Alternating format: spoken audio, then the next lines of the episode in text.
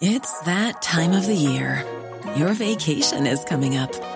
You can already hear the beach waves, feel the warm breeze, relax, and think about work.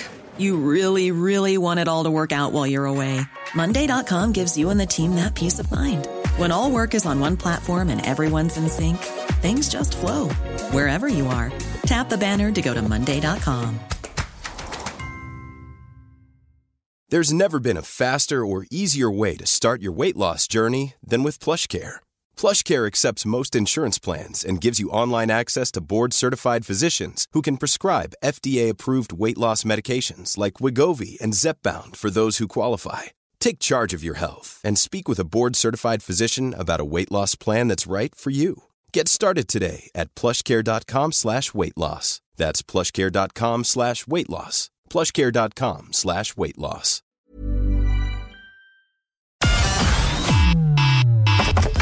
Connecting to the big show. In three, two, one. We are saying as long as there is breath in our bodies, we will not forget you. If we don't deal with this issue now, the problem will get bigger. The lack of empathy, these women need to get over themselves. We're the one for Cork and ready to talk. Can we just talk? Call 1850 715 996. Text or WhatsApp 083 396 96 96. Email opinion at 96fm.ie. The lines are live. Let's kickstart the conversation This is the Opinion Line with PJ Coogan. on Cork's 96FM. Don't propose to play any of that uh, speech from last night. If it things change, we- we might, but not at this point in time because we all knew in advance what was coming. We discovered about lunchtime. Well, it, it emerged during the show that the curfew for the pubs was being brought back in at midnight. But I'm, I think a blind man could have predicted that. In fact, midnight is lucky. I thought they'd bring it back to 10 or 11 o'clock like they've done in many other parts of Europe. Straight out of the blocks this morning, though, Craig has a question. Does anyone know what's the situation with getting the COVID booster vaccine for over 50s? The HSE website hasn't been updated. The GPs are out of the loop. Can you just walk into a vaccine centre or do you have to book?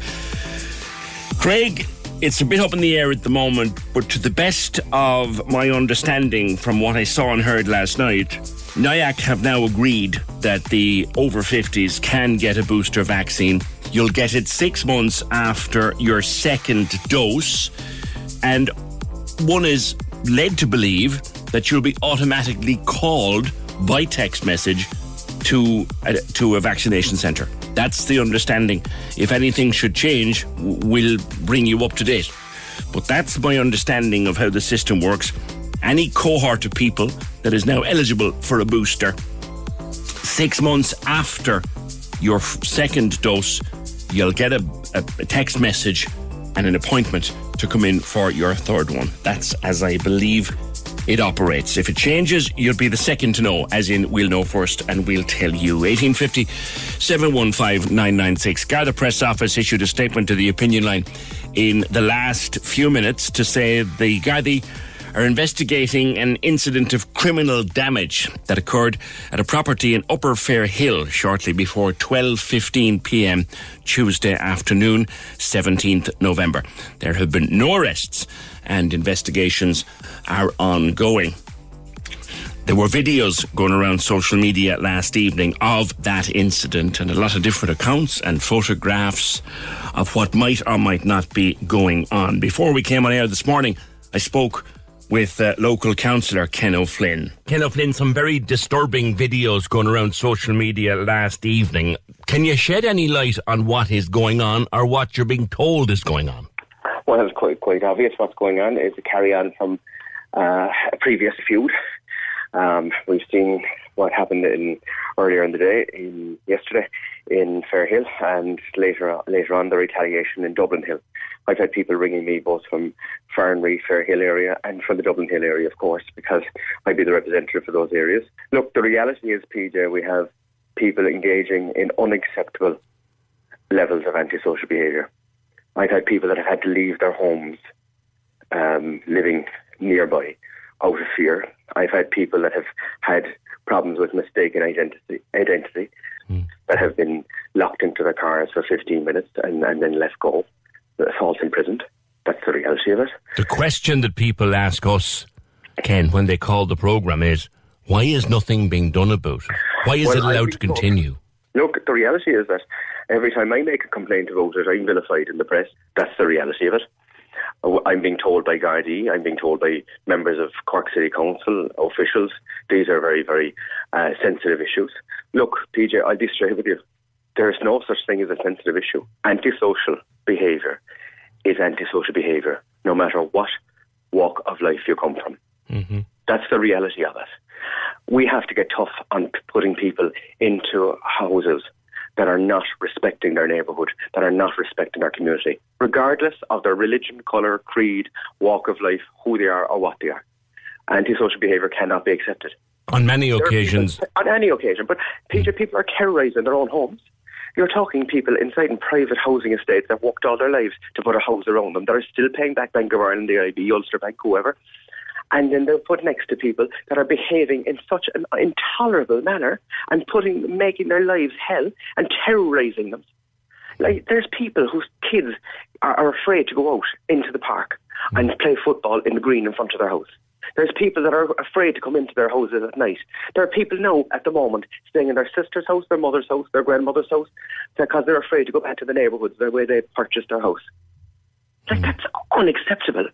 That's something that you read about in the UK or, or you see on an American television program. We never experienced this in Cork before.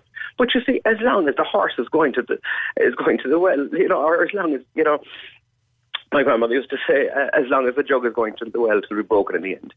And it's a very true and old saying for Cork. Like, the reality is here is that you have people that are getting away with it, that are being given slaps on the wrist, that are saying, ah, don't do that, don't do that. And if you are doing it, don't put it on social media. And it's well, with no evidence that they're being told that now. Come on. well, Peter, I can, I can tell you they are. I can tell you they are. You know, that's the reality of it. Yeah. That's the reality of it. Have you spoken to the There's Gardaí about this, Ken? I have spoken to Gardaí about it. What did I- they say I to you? I've spoken to I've spoken to a high-ranking Gardaí who have a very, who will tell you that this is a very sensitive issue, and I've spoken to the guys that are on the street, that are on the beat, the community guards, who are very frustrated indeed, who are very upset about things and can't uh, can't understand can't understand why there seems to be a, a light, a lightly approach to some people in the, in in society. That's the reality of it, PJ. You know, that's not sugarcoating it, that's telling you the truth of what's going on. And PJ, what I'm saying to you is that anyone that's engaged in antisocial behaviour of any level, it should not be tolerated. Cork City Council has a tenancy book. People sign their tenancy book. People are breaking their tenancy agreements by indulging in antisocial behaviour. They should be evicted immediately. We should get tough on those that are receiving the HAP payment, and renting in private houses, in housing estates, a- and engaging in antisocial behaviour. Because that's not fair on anybody else. And you're saying, regardless of who they are, regardless Who of. are. Yeah. PJ, if it's Ken O'Flynn, if it's PJ Coogan, if it's if it's if it's uh, uh, if it's whoever, whether your main name is Murphy O'Flynn, Coogan, whatever, if you're engaging in antisocial behaviour, if you're causing a misery to your neighbours, if you're putting people's lives at risk, hmm. you should not be housed by Cork City Council. You do not deserve to be housed by Cork City Council. And I can tell you now, today I have I have over ten appointments to see people that are between homeless services, sleeping in their the front room of their mother and father's house, going from post to pillar, trying to get themselves housed. People that are in dire straits Mm-hmm. that would love to get help from Cork City Council, and yet people are being housed and engaging in that sort of antisocial behaviour. Ken, And I- who'll get the bill at the end, PJ? That's the question. If these are council houses that are being destroyed, who'll get the bill in the end? The taxpayer. Ken, I'll leave it there. Thank you very much. God much. bless, PJ. Bye bye. That's uh, Ken O'Flynn, independent councillor.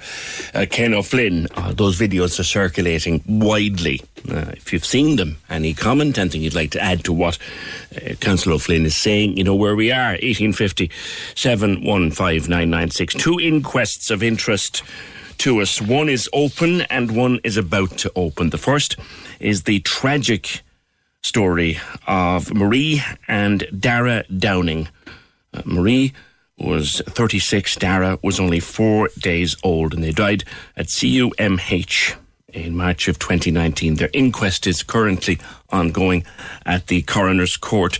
Mairead from the newsroom. Mairead, have you you've been following this inquest? Very sad testimony yesterday, particularly from Kieran Downey. Absolutely, PJ. I was at the, the inquest yesterday in the Cork City Coroner's Court uh, before Coroner Philip Comyn. And as you say, very tragic case and uh, very sad uh, for the family at the moment. Very tough uh, number of days. It's scheduled in for three days yesterday, today, and uh, and tomorrow. And after that, it, you know, it may go into a fourth day. Um, so, yeah, as you say, it, it opened. Uh, the first witness to give evidence was Kieran Downey. Um, and it was the inquest into his wife, Marie, and his newborn infant son, Dara. And as you said there, they passed away at Cork University Maternity Hospital in uh, March of 2019. Now, what he told the inquest yesterday was that their deaths uh, could have been prevented. Um, he told, I suppose, he started with his evidence. You know, he met his future wife in 2005.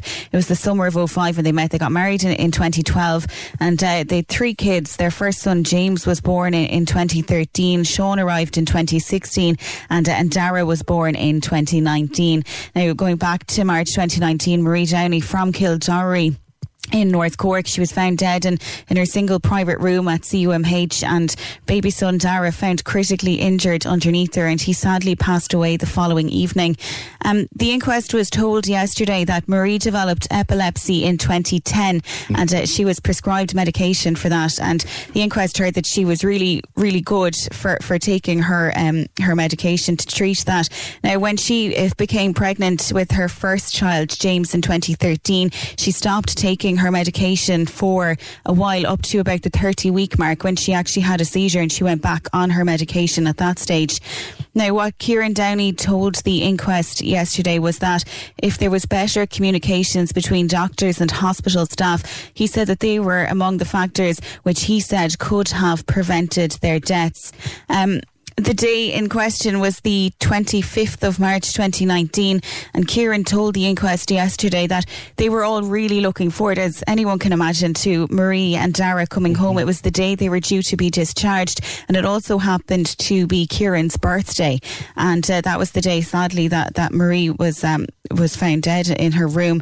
Um, he told the inquest that James and Sean, his other two sons, they had gone into the hospital on the Saturday. They'd gotten to meet their new little brother. He was only a day old, so he'd been born the Friday they got to meet him on the Saturday and they just they couldn't wait to have them home. I suppose it being dad's birthday and a new baby yeah. coming home, it was an exciting day. But uh, sadly he got a phone call that morning asking him to come up to CUMH and um, and sadly that, that news was, was broken to him that his wife had passed away and and that his newborn son was in intensive care being treated. Yeah. This, this will this will run for a, a number of days and Absolutely. is likely to be very, very emotional on many, many levels. Absolutely. So it's very very emotional. He this was a, another part that he, he told the inquest yesterday. So there's safety statements are published on the CUMH website. And when he went to check that safety statement six weeks after the, the tragedy, uh, you know, of losing his wife and newborn son, he could find no record of their deaths on that safety statement. It had been published covering the time of March 2019 when this happened and it recorded zero deaths. And he said that that was very, very devastating. Now, council, senior counsel for the HSE and CUMH, uh, Connor Halpin, was there, and he said that both deaths they should have been published in the document, and uh, there was an apology from CUMH on that, and it was delivered by Mr. Halpin at the hearing yesterday. Now, also at the hearing yesterday, Dr. Ronan Kilbride, a neurologist, he's the national clinical lead for the HSE's epilepsy programme. He said that Marie and Dara Downey's deaths were the result of missed missed opportunities to treat, monitor, and prevent seizures occurring. Now, he was asked to review the case by the, the coroner, um, Mr. Philip Comyn, and mm-hmm. he said what Dr. Kilbride said that there was a lack of communication between Marie Downey's healthcare providers and a lack of a formal care plan for women with epilepsy at CUMH. Um, he said that the recommendations of an expert external review panel were the first steps in the reduction of risk uh, to ensure no recurrence. And he said that Marie and Dara's passing, you know, undoubtedly represents inconsolable loss to their family, but he said the lessons learned here and the most particularly the actions taken as a result of the review and inquest can serve as an opportunity to improve the health and safety for women with epilepsy in Ireland. As I say, this will continue for Absolutely. a number of days. There's another inquest opening, and that is the inquest into the Hennessy brothers tragedy. Yes. What can you tell me about that, Mairead? Yeah, so it's uh, it's due to open this morning shortly at, at nine thirty in Mallow Courthouse, and it's into the murder suicide deaths of the three Hennessy brothers that happened in North Cork. So Johnny, Paddy, and Willie, they were found dead in Mitchelstown in February. Um, Willie and Paddy, they were found shortly before midnight on February twenty fifth at their family farm, and uh, Johnny Hennessy's body was found in fields close to the River Funcheon. Now, the inquest, as I say, is due to open this morning, and it's expected that it will be concluded sometime um, lunchtime or just after that. Um, so, so that that should conclude today, and uh, we'll hopefully we'll hear more in that. Katie O'Keefe, my colleague, is um, is at Mallow Courthouse this morning. Okay, Mairead, and thank you for that. Mairead Twohig from the Cork's 96 FM newsroom on those two ongoing, well, one about to open and the other ongoing inquests of interest to us. And if we have any development on them, we'll certainly bring it to you. 1850 715 996. I have the highest regard for Councillor Ken O'Flynn, but I have to wonder what then if they are evicted? I genuinely don't know the answer. He's doing great work calling attention to it and representing those who are suffering. We've got to see a larger solution from somebody. And John said this is a problem for the guardians of the peace. The guards should be all over this. Well, as Councillor O'Flynn said in his interview, which we did earlier this morning, the local guards on the ground are frustrated. And the senior Gardaí seem to be saying to him, it's a sensitive matter. 1850 715 996. Can we just talk? The Opinion Line on Corks 96 FM. With McCarthy Insurance Group. Call in person or call them now. They don't just talk the talk, they walk the walk. See mig.ie. Fully focused, what you mean? Got my eyes on the prize, that's me. Manchester City are the champions. Number one, that's top of the league. The best football league in the world is right here. Firmino with the flick. Salah! Fernandez, he's going to go for goal. Oh, what a goal. The Premier League Live, powered by Top Sport. Join me, Trevor Welch, exclusively online at 96fm.ie. Tune in Saturdays as we ramp up the excitement for the day's biggest games. We'll bring you pre-match analysis, live commentary, and in-depth interviews with some legends of the sport. The Premier League Live. With Now, stream live action from BT Sport and Premier Sport with a Now Sports Extra membership. Listen every Saturday exclusively online at 96fm.ie or download the Corks 96FM app. Corks 96 FM. As I said, I don't propose to go into the Taoiseach's speech of last evening. We all know what was in it. If you've anything to say about it, that's a different matter. You know where you can get us, 1857 996 083 396 96 96. Feel free to pop your thoughts into a voice message if that's what you feel like doing. But we've heard a lot of talk about models, NPHET models. There's a new model has just been done taking different things into account. But I'd suspect an awful lot of us don't really know what a model is, uh, what it should be used for, much less how to read and interpret it. And we'd have no idea how they are made and moreover how they change. Professor Turlough Downes is a professor of astrophysics and maths at Dublin City University and mathematical modelling is one of his areas of expertise. Professor Downes, good morning to you. Good morning. Thanks very much for having me on. Good to speak with you, Turlough. The, the idea of a model telling us what might or might not happen, what is it? How does it work and how should we read it? So that's a really good question, and, and and you can kind of go between a very long answer and a very short answer. So I'll try and go for the very short answer. Um, basically, uh, a model just gives us we, we have an idea of how things work, how something works. Like it can be the weather, or it can be COVID, or it can be the climate, or something like that. And we think, yeah, okay. For example, if it's COVID, we know that if somebody walks into a room and they have COVID and nobody else has COVID, then there will be an increase in the number of cases of COVID in that room because that person will infect people. And so, so we have some basic understanding like that. And then we try to say, okay, so if that happens every time somebody walks into a room, then what's the overall effect going to be? And now we've already started building a model because we started out with some basic observation. And uh, from that, we've kind of worked out how the system works overall.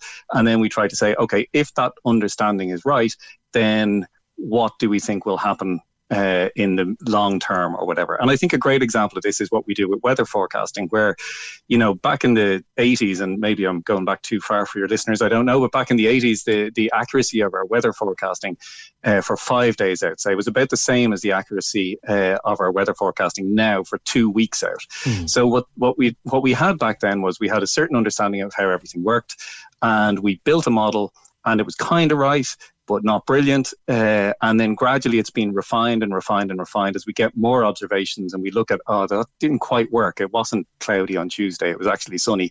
So mm. what went wrong there? And we, we keep on honing things. And that's what we're in the process of doing with COVID. So for yeah. weather, we've been trying to figure out weather for decades or centuries. And with COVID, we've had about 18 months to two years at it. Mm. Uh, and so you'd naturally expect that we're maybe not as good uh, yeah. with, with COVID as we might be with weather and so on. We, have come, so, become used to also the, the terms optimistic scenario, pessimistic scenario.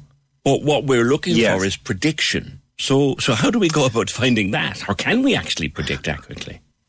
So I think that again, that's an excellent question. And you know, there's a there's another analogy with weather which I think people will be familiar with as well, which is the kind of climate modeling and the scenarios that we have in climate modeling. You know, we'll get 1.5 degrees if this, and 2.4 degrees if if if we don't do this, and so on. And so that's so, and they are not predictions. Um, they are saying based on our understanding of how everything works, if uh, things go badly, say if, uh, for example, the transmissibility of the Delta variant is a little bit more than we think it is, uh, or happens in slightly different ways. Maybe it relies on super spreading events a little bit more uh, or less than we think it does. Then, um, you know, well, what we do is we, we put in all these parameters into our model. So all these things that we think, you know, uh, happen, and we take the worst case scenario of all those parameters, what we think will make the worst case scenario. And then that is what is published as the worst, the, the, the pessimist, the, pessimistic scenario. And then you say, well, what about if it's the other side and and we take the all these parameters and you know of how the, the disease spreads and everything. And we we say okay let's take the as optimistic as we can for all those parameters. What does the model then predict? Uh, and that's the optimistic scenario. But in neither of those cases are we actually trying to predict what would actually happen because it's unlikely that you know there'll be a certain amount of uncertainty in in for example what proportion of cases are going to be hospitalized uh, so the optimistic scenario will always say, well, it'll be on the lower end of what we think. So it mm. might hmm. be 10% of, uh, uh, or, or so that was the old days before the, the vaccines, uh, will be hospitalized. Whereas we think it might be up to 20%, but we'll go for 10%. And if you do that with all the parameters, we know that it's not likely that it'll actually be the most optimistic scenario for all of the parameters. And equally, we know it's not likely that it'll be the worst case scenario for all the parameters. So you take the pessimistic and the optimistic and you're saying, there are bounds. That's the worst that'll happen, and this is the best that'll happen. And this is always assuming that our underlying assumptions in the model is, is correct as well. Um, so, for example, in the, the pessimistic scenario that NPHET had in, in September, mm. um, that they still assume they still had had left out of the model this idea of waning immunity. Yes, uh, and now they've worked that into the new one, so that changes the numbers again. It changes it hugely. Um, and this is, again, one of these problems with something like COVID. It's really sensitive to the changes.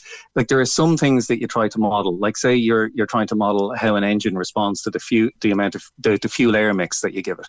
You know, you change that a little bit and the engine changes its response a little bit. But with the COVID, you change the input a little bit and the output changes hugely. Uh, so it's really, really sensitive to some of these parameters, which is why some of the models seem kind of ludicrously wrong occasionally. Yeah. Um, so they, that's a question I wanted to get to with you, Professor, because constantly yeah. you see, oh, they predicted this and sure they were all wrong, and the numbers were nothing like they predicted, and they were all wrong. They're not meant to be spot on. They're not. And one of the really important things that should happen then is when you make because I mean you make a prediction, right? And you hope that you that it somehow reflects reality. So if you do give a, a best and worst case scenario, if if if that's not what happens, then uh, you know if, if what happens doesn't fall between the best and worst case scenarios, then you need to go back and you need to say, okay, we did something very wrong here because Uh, it's not. It's we haven't made a mistake with the input to the model. It's the model itself that's got a problem. Uh, and in this case, it was the the lack of inclusion of waning immunity. Um, and then what you do is you you refine the model and you say, okay, right, we need to put that in. Mm. Now, what does the model say? Um, and similarly, when you when we talk about say the the so-called natural immunity that you get from being infected, um, you can make all sorts of assumptions about how effective that is. Really, it doesn't look like it's very effective. Uh, and in particular, it can be very patchy. So some mm. people will get good protection, and then others just get almost no protection from natural immunity. Mm. Um, so it's not like the vaccines, which are much more effective. Uh, and so when you when you take into account natural immunity, you'll have some assumptions that you make about how that works. And if your models just don't seem to reflect reality, then you're going to have to change those. Then you're, going to, you're going to have them. to acknowledge that your assumptions were wrong and you need to change. My old maths lecturer in college, when we did a little bit of modelling, he said, This is done on a computer, but a computer is only as good as the information you put into it, which I think is what you're, you're saying to me there. That's it. It's it's rubbish in and rubbish out. We don't say rubbish, but it's rubbish yeah. in, rubbish out is, is the thing. Can yeah. we put, we know now the immunologists and, and people in that field are saying to us now that we accept that there is a seasonality to COVID. Can we work that seasonality into a model? So it's it's very interesting the seasonality idea because um, from what I can gather from what I've read, the seasonality seems to be primarily in our behavior. So you know, if the weather is cold, well, we're not going to keep the windows open um, so much because it's it's too cold, and as a result, the concentration of the virus in the air goes up, and so more people get infected. Right. Um, so in some sense, the virus may not be what's being seasonal here. It might be us that's that that, that are being seasonal. um, and yes, this can be worked into models. And there's a there's a really really sophisticated model that it's it's it's known as the European model, um, where what they actually do is they run full scale simulations of everybody basically. And so they do this by using mobile phone tracking data, by using train bookings, plane bookings, ferry bookings, uh, looking at the, the travel data on roads and all this kind of thing, and looking at where people work and where they're at home and all that. And then they actually run a model and they say, okay, well, if these people are, if this number of people are infected and they're, and the distribution around the community is like this, how many are go- more are going to get infected? And in those kinds of models where you're actually tracking what are effectively individual, now we're not tracking people here. What we're doing is we're running a simulation, mm. and in the simulation, we're observing where people go. Uh, so it's not like we're we're actually tracking people's mobile phones. That's not what happens. Um, and then we say, well, if that person were infected, how many more people would they have infected? Now, in those kinds of models, you can include the seasonality very easily because all, what, what you need to say then is that okay well in winter what do people do? Maybe they don't go out and play football so much. Maybe more what they do is they go to cafes um, and sit inside. And then you can put that very easily into that kind of model. Now in the kinds of models that NPHET uses and that are used, it, it's very, very computationally intensive to run those very large models. They're not they're not easy things to run. Um, and so, in the kinds of models that are used, say that NPHET would use, and other national agencies around uh, around Europe and the world would use, they're a bit more simplistic than that. And what they basically say is, okay, uh, if 10% of the people are infected, then let's assume that those 10% are evenly mixed throughout the country, right? Which we know isn't the case. I mean, it can't be because if I get infected with COVID, I go home to my kids and I give them COVID, mm. then then you know clearly that's me and, and the kids in my house we're not evenly spread around the community yeah. so we don't infect in that in that very uniform way and so those models are going to miss things like seasonality. The best thing that you can do under those circumstances is just say that the likelihood of a person, the probability of, of a person infecting another person goes up in winter yeah. and down in summer. Um, even if that's not technically what's happening, that's the kind of way that you can make that model do what you want it to do. But it, it's inevitably because you're simplifying things so much, it it's going it's not going to be a great approximation of what yeah. actually happens. But you can work it in a little bit. It's just not going to be brilliant. Yeah. Another thing, for example, that has come to our attention in the last while is how difficult at the moment it is to get a, t- a test in Cork. People waiting 24, 48 hours just to get called for a yes. test. That's going to throw findings everywhere, isn't it?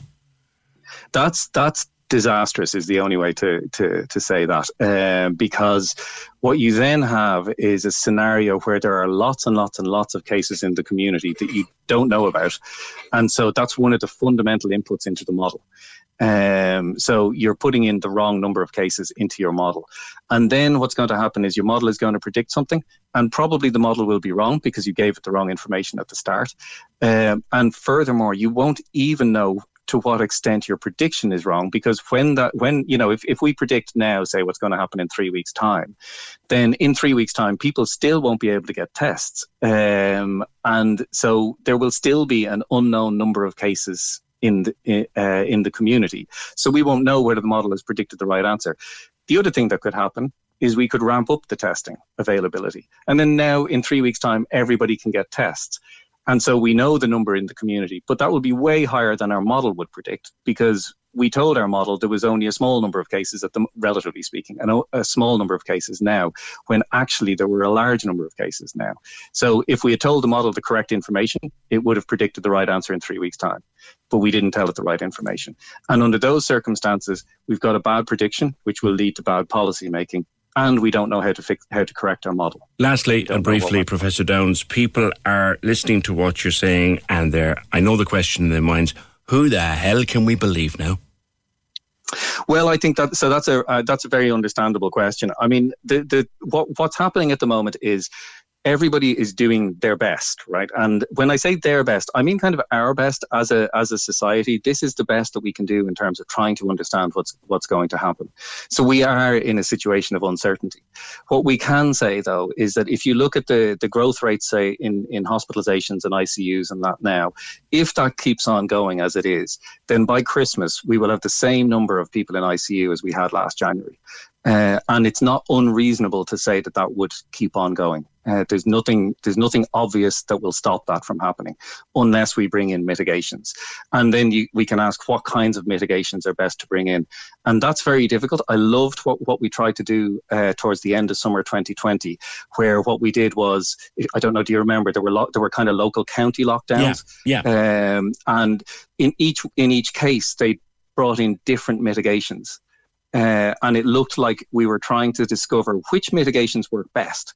Uh, and which are you know really inconvenient but don't do very much like are there mitigations that are not very inconvenient but very effective um, and unfortunately we didn't really really follow that kind of thing through and so now we're looking at a scenario where we still don't really know what the best mitigate, what the most effective mitigations are.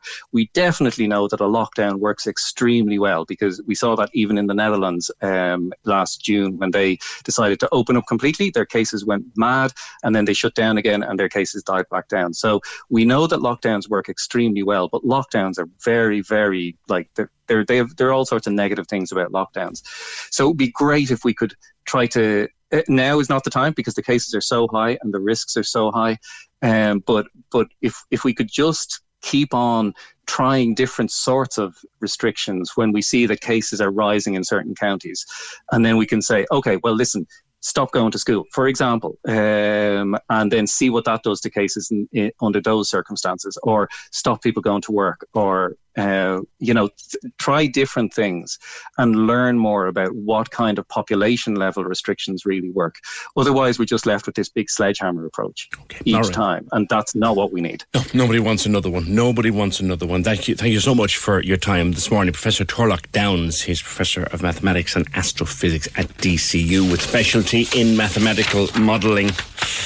It's a hard one to understand, isn't it? But at least we thank you to uh, an expert like Professor Downes for being with us. The man is literally, by the way, he's literally a rocket scientist. He literally is a rocket science scientist. Thank you. Can we just talk? The Opinion Line on Cork's 96 FM. With McCarthy Insurance Group. Call them now for motor, home, business, farm, life, and health insurance. See MIG.ie. They can call me Wayne Hilton. Wayne Hilton. The weekend. On Cork's 96 FM. Join me Saturday mornings from 10. I've got four hours of the best music mix. Check out the Cork Weekend Survey. Have a go at the Wayne Teaser question. There's the latest celebrity gossip. A look at what's happening around town. And we'll keep you up to date with all your essential Cork news. Wayne Hilton. Saturdays, 10 a.m. With Newmarket Motors Volkswagen, where you can test drive the full Volkswagen range, including the all-electric ID3 and ID4. See newmarketvolkswagen.ie. On Cork's 96 FM. Can we just talk? The Opinion Line with PJ Coogan. Text or WhatsApp now 083 396 96 96. On Cork's 96 FM. Paula says, I got two booster appointments. These things happen, but it was near impossible to car- cancel one of them. I put a lot of effort in. Eventually, I did cancel it. But would you wonder how many of these no show stats are caused by that? Another bit of poor data, as the professor is saying. And I think that's the big learning for us from uh, our, our guest there. Um, that there is only as good as the data put into them. Professor Turlough Downes was telling us. 1850 715 996. Now, joined by uh, Gina and Emily. Gina, good morning to you first. Good morning, PJ. How are you? Good. Tell me about Rian and more importantly about the Liberator. Um, okay, first of all, um, Rian is five and he's a diagnosis of ASD, and Rian is non-verbal. Right. So um, he falls under a, public section within the HSE under resource team. And I suppose initially we were working with a PECS program, which I suppose with Rian it didn't really work. We continued to try at his pace, but with the way the system was going and there was no appointments and you mm. were on extremely lengthy waiting list, I made contact with Emily that runs Evolve Therapy in Mallow and she was doing in person um, meetings and i explained to her that my son is nonverbal and you know i'm looking to seek is there any other ways or forms of communication? And she said absolutely. There is um, several communication devices. Liberator would be the top um, mm. one. The aac um, device is brilliant. You have 24-7 support so initially, I went in and we started to do a trial run with the device, and he worked so well. He could request what he wanted to eat, if he was sad. Um, also with his learning in school, I've the school are amazing in Scoliscon and Mallow, Linda, and all the staff inside have been amazing, mm. and he he was doing so well. And would I be right in saying, Regina, that in Rian's case, he, he doesn't speak, he's non-verbal, but he understands words, so therefore he needs to communicate, and this machine enables him to do so? Exactly, that is exactly it. And um, you know, I did apply. I applied through my the public SLT um, for funding towards this device. Now, I suppose they got you know, she had to, you know, see Rian using the device and see how able he was, you know, able to use it. And I suppose uh, to see him in school, to see how he operates in at the school settings acad- academically, to see um, could she approve it to go to the next step. And I suppose she did. But then there was a reconfiguration of services, uh-huh. and it, it just lapsed, everything lapsed. Um, I was ringing her and like trying to make numerous contact with her to see where I was with this application. As you don't get any response back from the reg application, so I suppose she wasn't answering me. So then I was trying to contact her manager to find out what was happening. I was getting no response back. Mm. So then, uh, with Emily's help, and she needs help in Evolve, I was able to get the contact number for the HSE. And they were like, there's a list, you have to be on a list. And I suppose I was getting nowhere. And I suppose I kept ringing and trying to do everything I, I could, but then I made contact with Colm Burke, the TD, and I explained our situation that, look, we're waiting numerous months and our time is going to be running up on the trial device. And I suppose with Colm's support and Colm's help, and I suppose with the ringing and the emails, that we finally yeah. were able to find out where the application was, what number Rian was on, and it's it's just the system is it's it, it, it's just absolutely it's, awful. It's ridiculously it's slow, and like you said, a bit like what Joanne was saying to the morning on the program, this reconfiguration, bringing supposedly bringing everything under one roof, that actually worked against Rian. Now, tell me the difference between Rian with the machine and Rian without the machine. Two different little boys, I think. Right it's two different little boys. Rian is he's very bright, he's very intelligent, and he's amazing social skills. that device was taken away from Rian, he was having a lot more meltdowns. He couldn't communicate. Um, he was just constantly screaming. His whole routine was disruptive, and he was so unfair on his teachers that he had to go to school, but that the, the you know Mara and the team above in Scoleasagon that they were struggling to help Rian and you know he, like it, it, was so hard and it was so tough and it was an absolute disgrace what happened to my son and to all of the other families out there who are seeking support. There was no backup plan. There was no um, public SLT sessions of look, come on, we'll help you. It's like it, it, they tuned out. They they completely, literally did absolutely nothing to support my son. Yeah, this is this new configuration which Joanne was so passionate about the other morning, and we've had quite a number of people come forward to us since about it. Stay there for me, Gina. Let me bring in Perfect. Emily, whom we've mentioned, and she's a specialist speech and language therapist at Evolve Therapy in Mallow. Emily, good morning. Hi, PJ. Um, I'd like to start with just saying, I suppose, over COVID, um, our team were so dedicated. And I suppose when everything stopped, Gina was one of the people that came to us through that period of time. Mm-hmm. Um, and everything, I suppose, where, you know, face to face stopped, they went online. And I suppose for families during that period of time being at home, it became so evident that they needed more of a communication device. They knew that their children needed the ability to communicate. Um, and it's never too late for anyone to access AAC. Everybody deserves a right to, to language. Yeah. It's just the frustrating part for us is we can't apply for the families themselves with the HSE. So the families will come to us. We can do all of the trials for the device. We work with different um, AAC providers. Liberator is one of the ones that Gina used. Their UK um, and global agency. I, I, worked closely with them when I was in Australia. Yeah. And um, tell me, Emily, sorry to cut across you. Is it what is it like? Is it like an adapted iPad or something that the child uses? To communicate, because as as she said, Rian has words. He just doesn't or isn't able to use them. But the the device allows him to do that. Completely. I suppose the difference with with Rian's devices, it's a lot more than what you get on the iPad. Um, the capabilities of using this device long term is huge for him.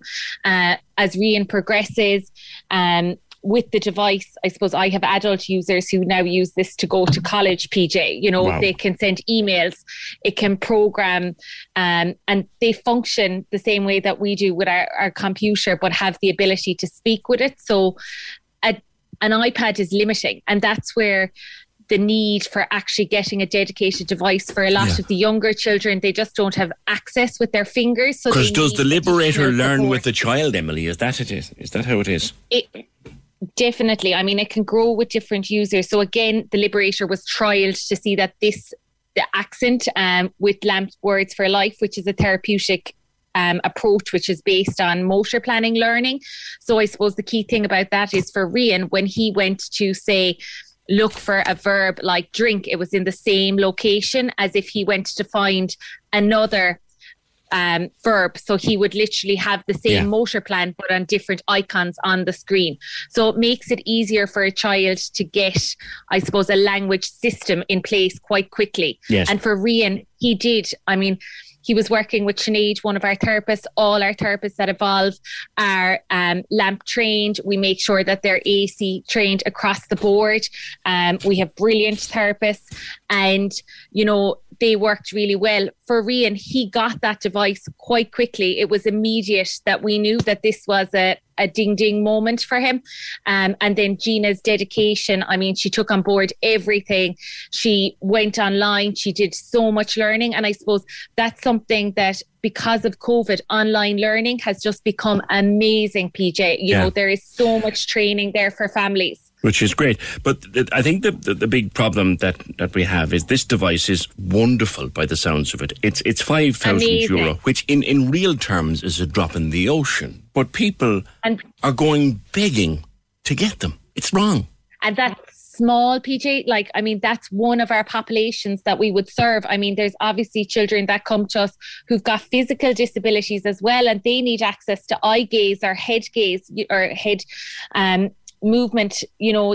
So yes, it's 5,000 for one child, but it might be up to 20,000. You know, it depends what equipment we actually need. I suppose we do all the trials and we have the families to a point where we know exactly what they need. You know, that takes huge amount of time. Some of the families we see quite regularly so that we find the right communication system for them. What's frustrating for us is then maybe we go to ask uh, a team and you know they may not often have the same level of skill set in AAC because that's not their their yeah. area and then we're reliant on getting that person yeah. to make that application for us. Now they're fantastic. I mean, we have built fantastic relationships with the local therapists in getting that movement quicker, but it's still so yeah. slow. I mean, you're it's, literally giving a voice and stealing it back off somebody. Yeah. It's it, just wrong. It's, it's incredible. And uh, I'll leave it there with you, Emily, but thank you come back to you again, Gina. It is so wrong, isn't it, that that this wonderful device is out there for your for your lovely little boy. It's there. It's relatively speaking inexpensive, but you have to go through hoops and and circles to get it and I was conti- I was continuing the fight. I had no problem in ringing and ringing and emailing and just literally I was going around in so many circles, but I wasn't going to let it go.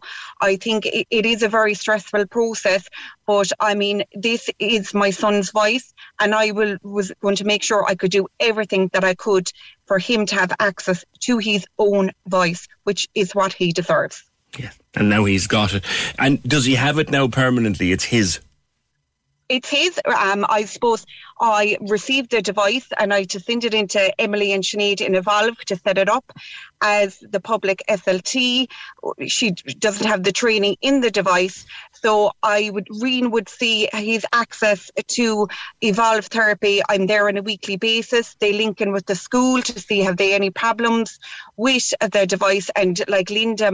Laura and Breed and the team inside there and Dana and Mags, they went out of their way of their own time to do access these courses yeah. online and uh, like they link in so well with evolve and i'm yeah. like so grateful for them it's, it's it's fantastic that there are such brilliant people out there it's just terrible that the system is so messed up that that you nearly have to beg to get access. It's it's it's it's so wrong. Listen, thank you very much, uh, uh, Gina, and um, to best to Rian, and of course to Emily Ahern from Evolve Therapy in Mallow. Thank you both.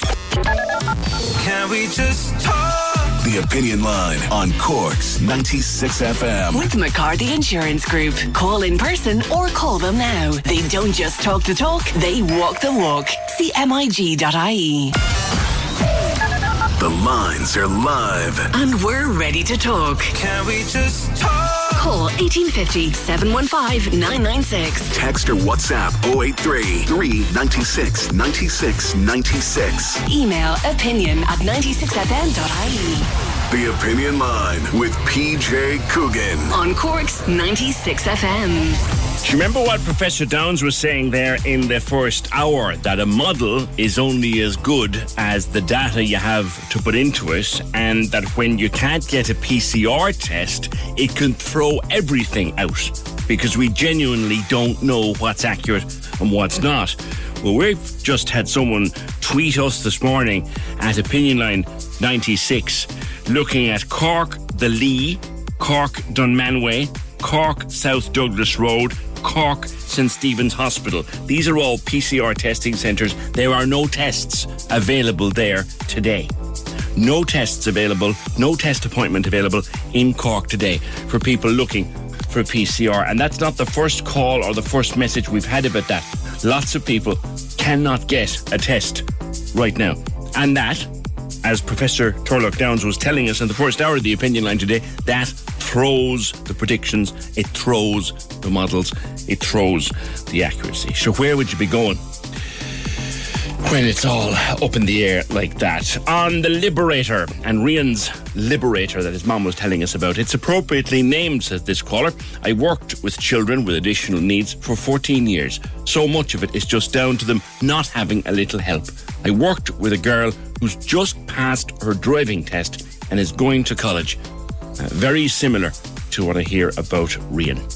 1850 715 996. Would how would you know if something was a scam or if something was a real investment opportunity?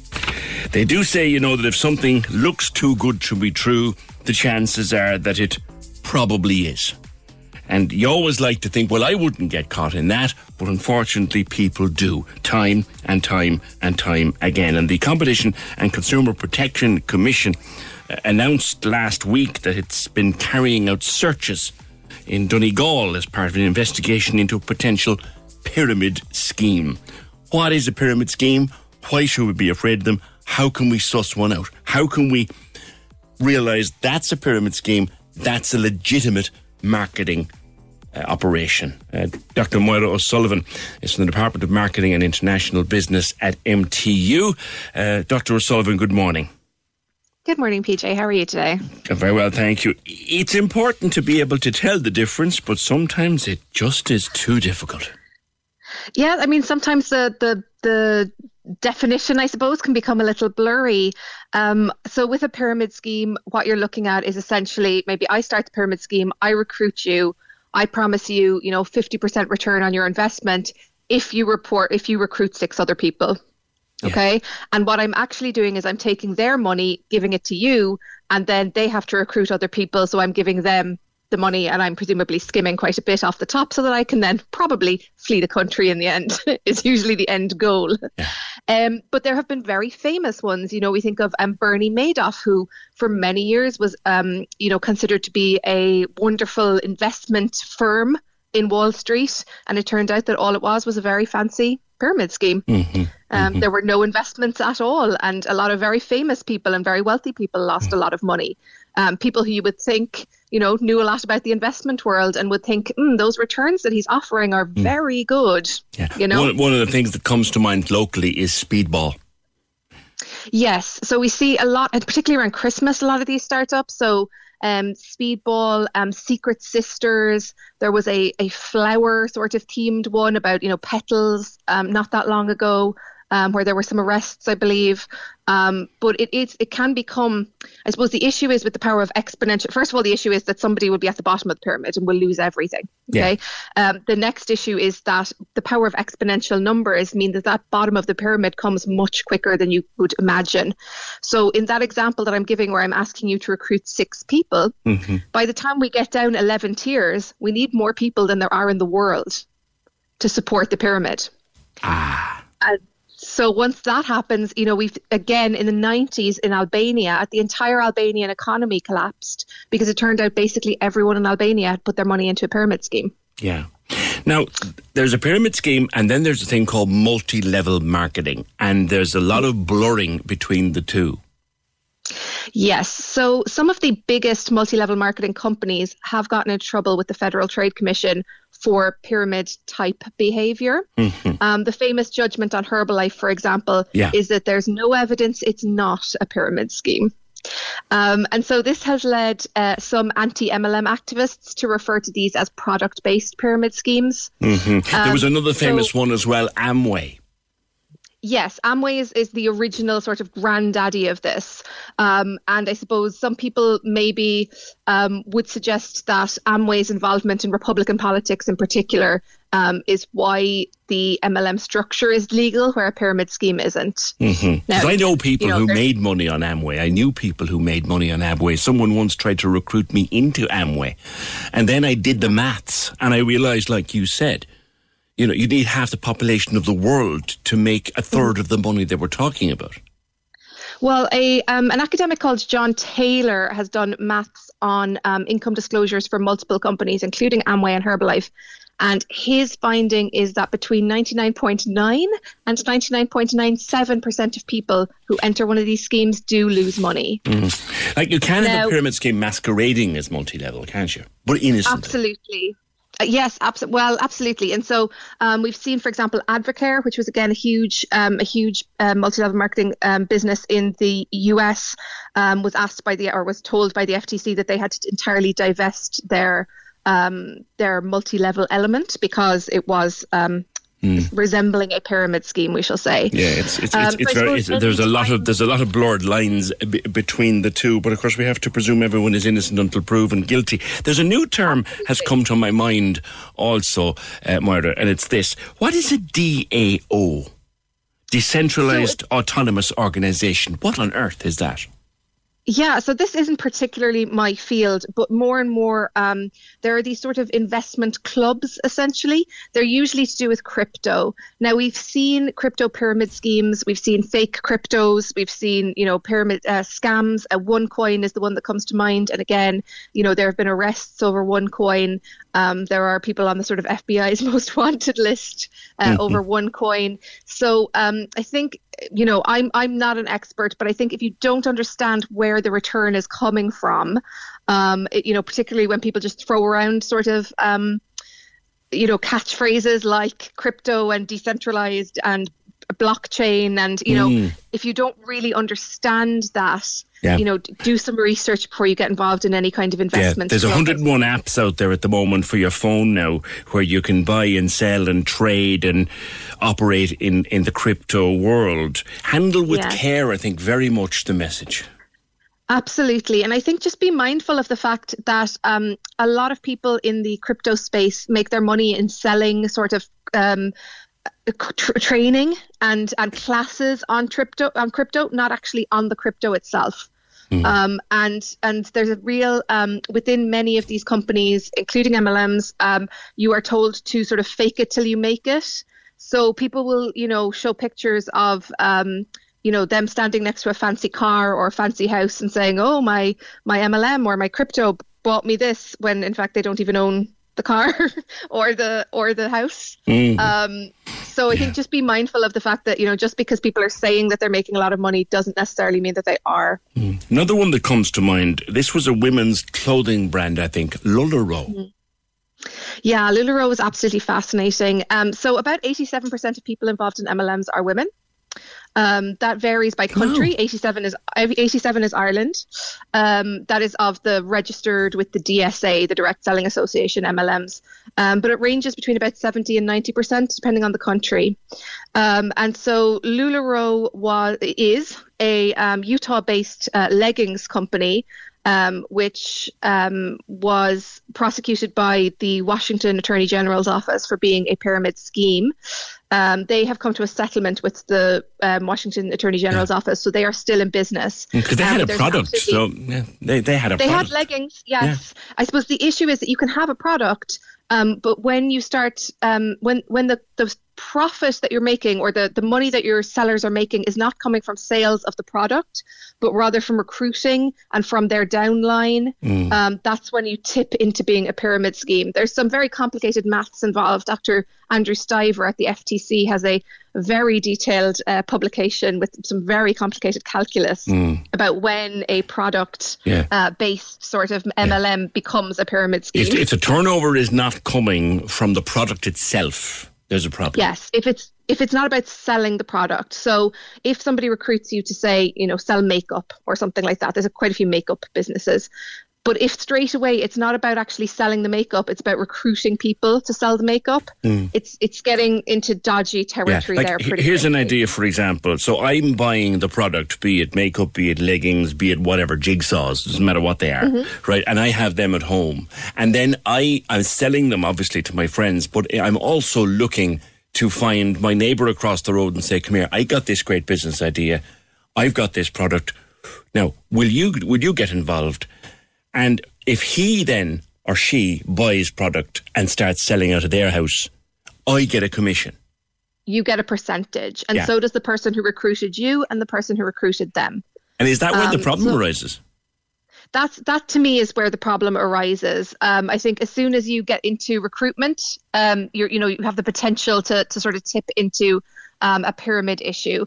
Um, some of the other things that we see is people um, load loading of, of products. So, for example, your garage might be full of the product, and your neighbour's garage might be full of the product, mm-hmm. and you're getting commission on their full garage, but maybe nobody is actually buying the end product. That would be an issue. um, um, additionally, um, so it's in my interest to fill their fill their garage for them. Exactly. Yes, and then because um, because these things um, have such a large upline and everybody gets a percentage, often so for example if it's you know an essential oils you can go and get essential oils at tesco or dunnes stores or whatever for a much lower price now they you know the the business will claim that their essential oils or their vitamins or whatever are of a higher quality to justify the higher price. Mm. But really, it's the business model that creates the higher price. Yeah, yeah.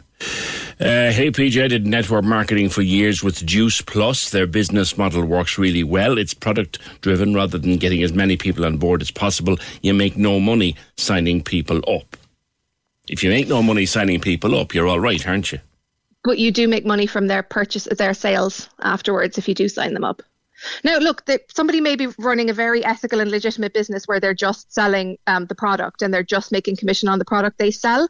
Um, but I would suggest that you need to look at the whole bu- business as a whole as to whether the whole business is ethical. Okay. Um, and what we find is overwhelmingly, as I said, 99.9% of people lose money. Right. So it essentially becomes a wealth transfer. Is there a rule of thumb? Is there a rule of three questions that I can ask myself if I'm tempted by something to let me know is it legit or is it a racket? Is there three things I, I can ask? In terms of MLM, the first one is about the product. Um, is the product good and is there a market for the product and again if you're if the if the goal is to recruit your neighbor into it right they're presumably selling to the same people as you are right so you're you're undercutting your your market straight away by recruiting your own competition so is the product good and is can you make money just by selling the product and not just sort of, you know, guilting your granny into buying one at Christmas or whatever. Is there a, a legitimate market for this product? Um, look at the income disclosure and that would go for MLMs. Most of them will have a public income disclosure. Um, and look at not just the mean, which is the average of what people make, but the median. So if you have a thousand people making one euro and one person making a million euro, the average will be much higher than the median. Uh-huh. So you need to look at what most people are making, which is the median. Gotcha. Um, then the I suppose with these investment clubs, you know, if they're promising you a million percent return on investment or whatever, really just pay attention to how you're going to make that money. Where does that money come from? Mm-hmm. You know, maybe it's something simple like it, it, relies on cryptocurrency going up constantly. Okay, if, if that's a risk you're willing to but take, that, that crypto will go up. Well, if it's a risk you're willing to take, only put in money you can afford to lose. There you go. I suppose is, is the biggest point there. Um, don't don't sort of bet on you know the world constantly getting better and better because things happen as we know. You know, COVID can come along and shut down the stock markets or there whatever. So just make sure you understand where the profit is coming from. Handle handle with care. I know you also have another passion outside of this, which is your work with uh, Dog Action and Welfare Group. But I un- would love time to talk to you about that, but don't have it today. But thank you very much for being with us, Dr. Moira O'Sullivan, who is uh, the MTU Department of Marketing and International Business. The old rule of thumb: if it looks too good to be true, the chances are it is. Don't get caught. I mentioned speedball. Younger listeners won't remember speedball, but I can tell you speedball destroyed families. Absolutely destroyed families all over Cork. I remember investigating it as a journalist and being afraid myself for some of the people that I came across while I was investigating speedball. And you don't want another speedball. Trust me, you don't want another speedball. 1850 Can we just talk? The Opinion Line on Cork's 96 FM. With McCarthy Insurance Group. Call them now for motor, home, business, farm, life, and health insurance. See MIG.ie. Simon Murdoch and the best music mix. Weekdays from midday on Cork's 96 FM. Get through your afternoon with all your favourite tunes, brilliant giveaways, and everything happening in Cork. Here, straight after the Opinion Line on Cork's 96 FM. The Opinion Line with PJ Coogan. Text or WhatsApp now 083 396 96 96. On Cork's 96 FM. Quick and for you this Friday, all excitement for Free Santa Friday in association with Magical Blarney here on Cork's 96 FM. Listen across the day Friday for your chance to grab a family pass for Cork's ultimate Christmas experience when you away to Magical Blarney at Blarney Woollen Mills. A free Santa Friday only on Cork's 96 FM. And also, let me let you into a secret. I will be doing the 10k toy giveaway sooner than you think. Sooner than you think. All right? 1850 We have had someone on the telephone saying that I said there was no PCR testing in Cork today. There is. It's just there's no more capacity. That's kind of the point I was making, but sure. Yeah, there is no more capacity for PCR testing in Cork today. All right?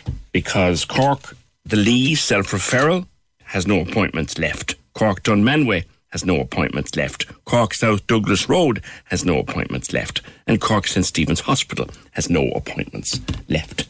Why is there no appointments left? Because they're testing all day. Uh, if you have an appointment, obviously, you can go, but you won't be able to get an appointment today.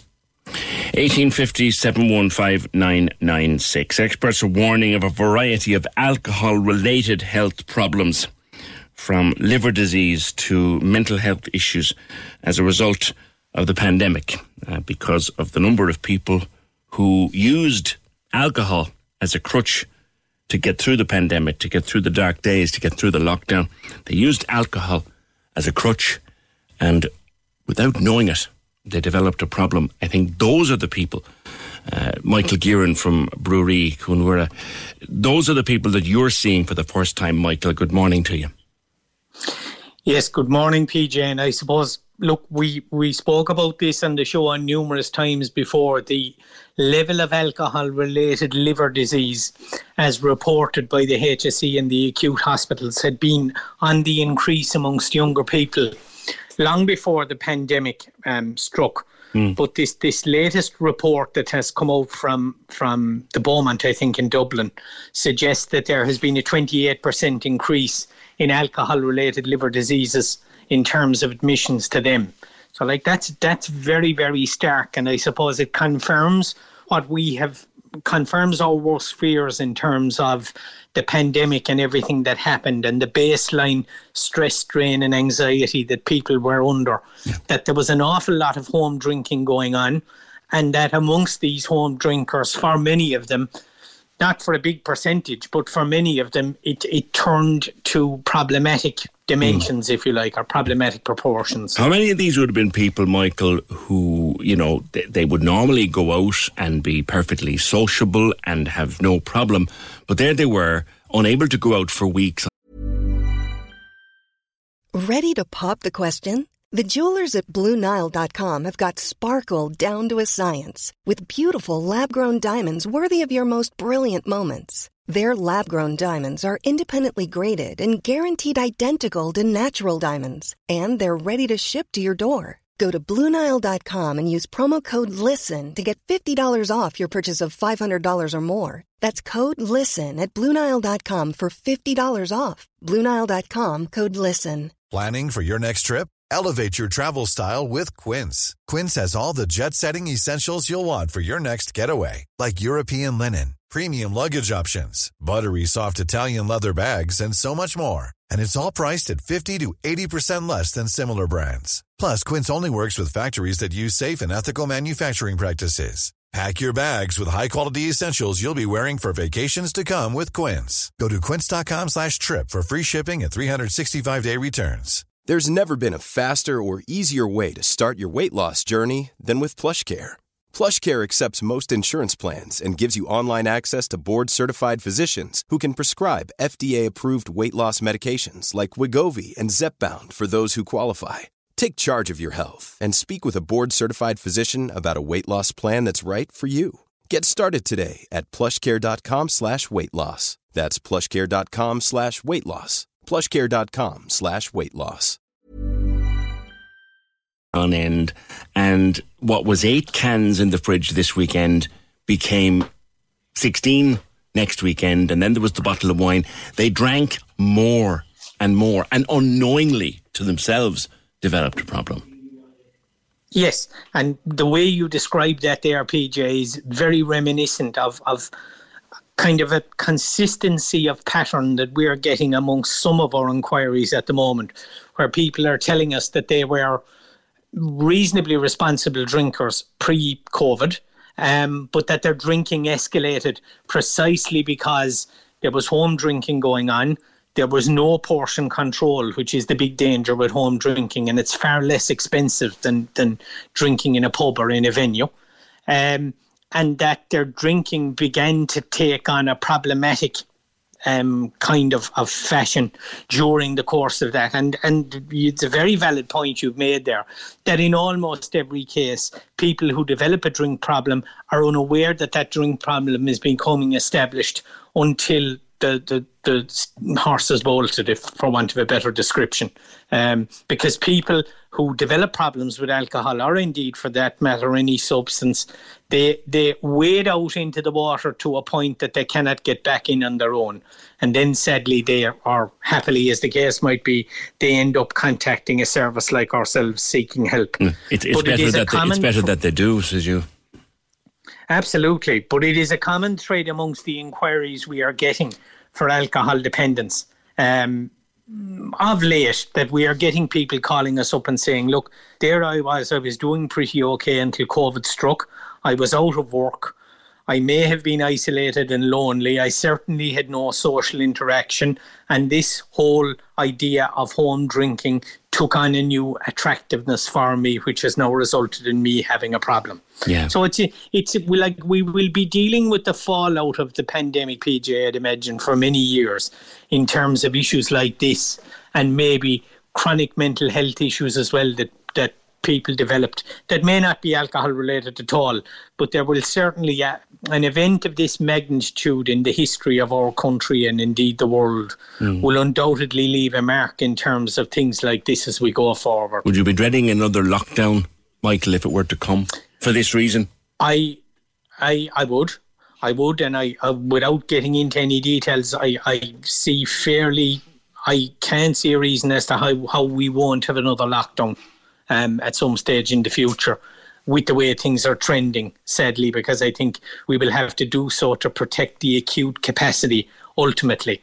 And if that were to happen, undoubtedly, the, the effect that that will have on people's well being um, will be tremendous because in the first lockdown, there was a great spirit amongst the community. Yeah. Um, in that people were getting together and helping the more vulnerable and so on and so forth. There is a great deal of fatigue out there now amongst people. And I feel if we have more restrictions as we come up to Christmas and over the winter, that people will take these quite badly. So what I would be saying, and, and we've we've issued this a bit of advice before during conversations we've had on, on alcohol consumption, people need to be so careful about self medicating unhappiness with alcohol or indeed any form of discontent because it's a very, very dangerous pursuit. Okay, and, and certainly, and I, I think the general mood around Michael, I, I, I, agree with you. A lot of people are now saying they feel, unfortunately, that another lockdown, even a snap one, is inevitable, but they dread it in a way they never dreaded it in another one. You know? Yes, because people are so sick and tired of it. And I suppose we have to, one of the things we have to do as a nation is we suppose we have to accept that COVID 19 will be around probably forever and that, that we could see going forward that we will lapse in and out of restrictions depending on the stage of the virus and depending on the mm. seasons and so on and so forth. It's a very bitter pill to swallow, PJ, because it affects everybody and, and you know, it is put restrictions on our lives that we would never have imagined three years ago would have happened. Yeah. Just before I let you go, Michael, we've had someone on the phone uh, wondering can anybody help here? Somebody in my family, says this person, needs to go into rehab very badly, is suffering so much. He now has a bed, but they won't let him in unless he has a PCR test, but he can't get an appointment. Any suggestions? Um, I would suggest that that person, if you could make arrangements, that that person would contact me, and maybe I might, I may or may not be able to help them, but we will certainly see what's what's going on. All right, Michael, much appreciate that.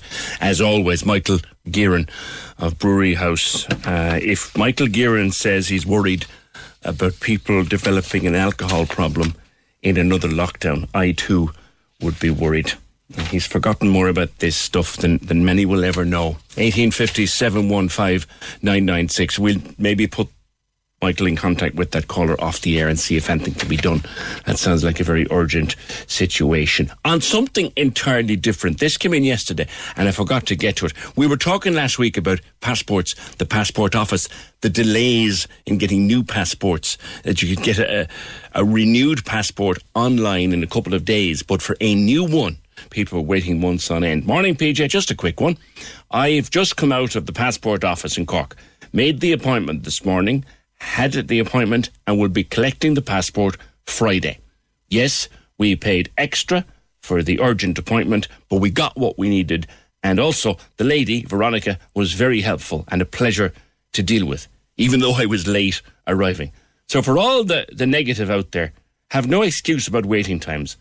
Lastly, the behaviour towards the staff. And this is the serious bit. I'm delighted you got sorted.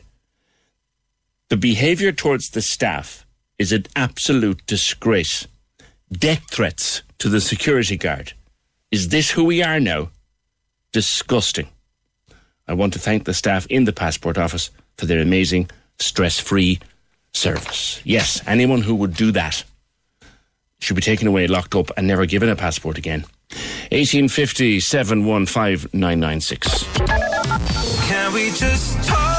The Opinion Line on Cork's 96 FM. With McCarthy Insurance Group. Call in person or call them now. They don't just talk the talk, they walk the walk. See mig.ie. Five, four, three, two, Text or WhatsApp now on 083 396 96 96 for your chance to play our 10k toy giveaway.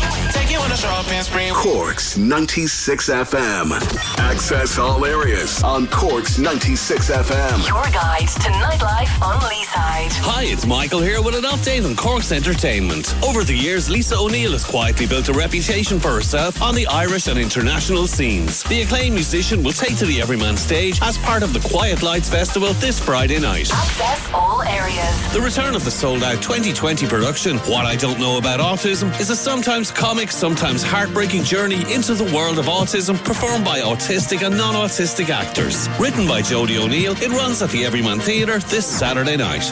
Access all areas. Feel free to let us know at Access All Areas if you have a show, play, or exhibition coming up or any live streaming events by emailing us on AAA at 96fm.ie. Access all areas. Your guide to nightlife on Leeside. On Cork's 96 FM. FM. Cork's 96 FM's 10K toy giveaway. With Douglas Village Shopping Centre for toys, food, fashion, and lifestyle. 50 years at the heart of the village. I got a pocket full of cash money. Yeah, I told you we'd do it, didn't I? I told you it was coming soon, didn't I?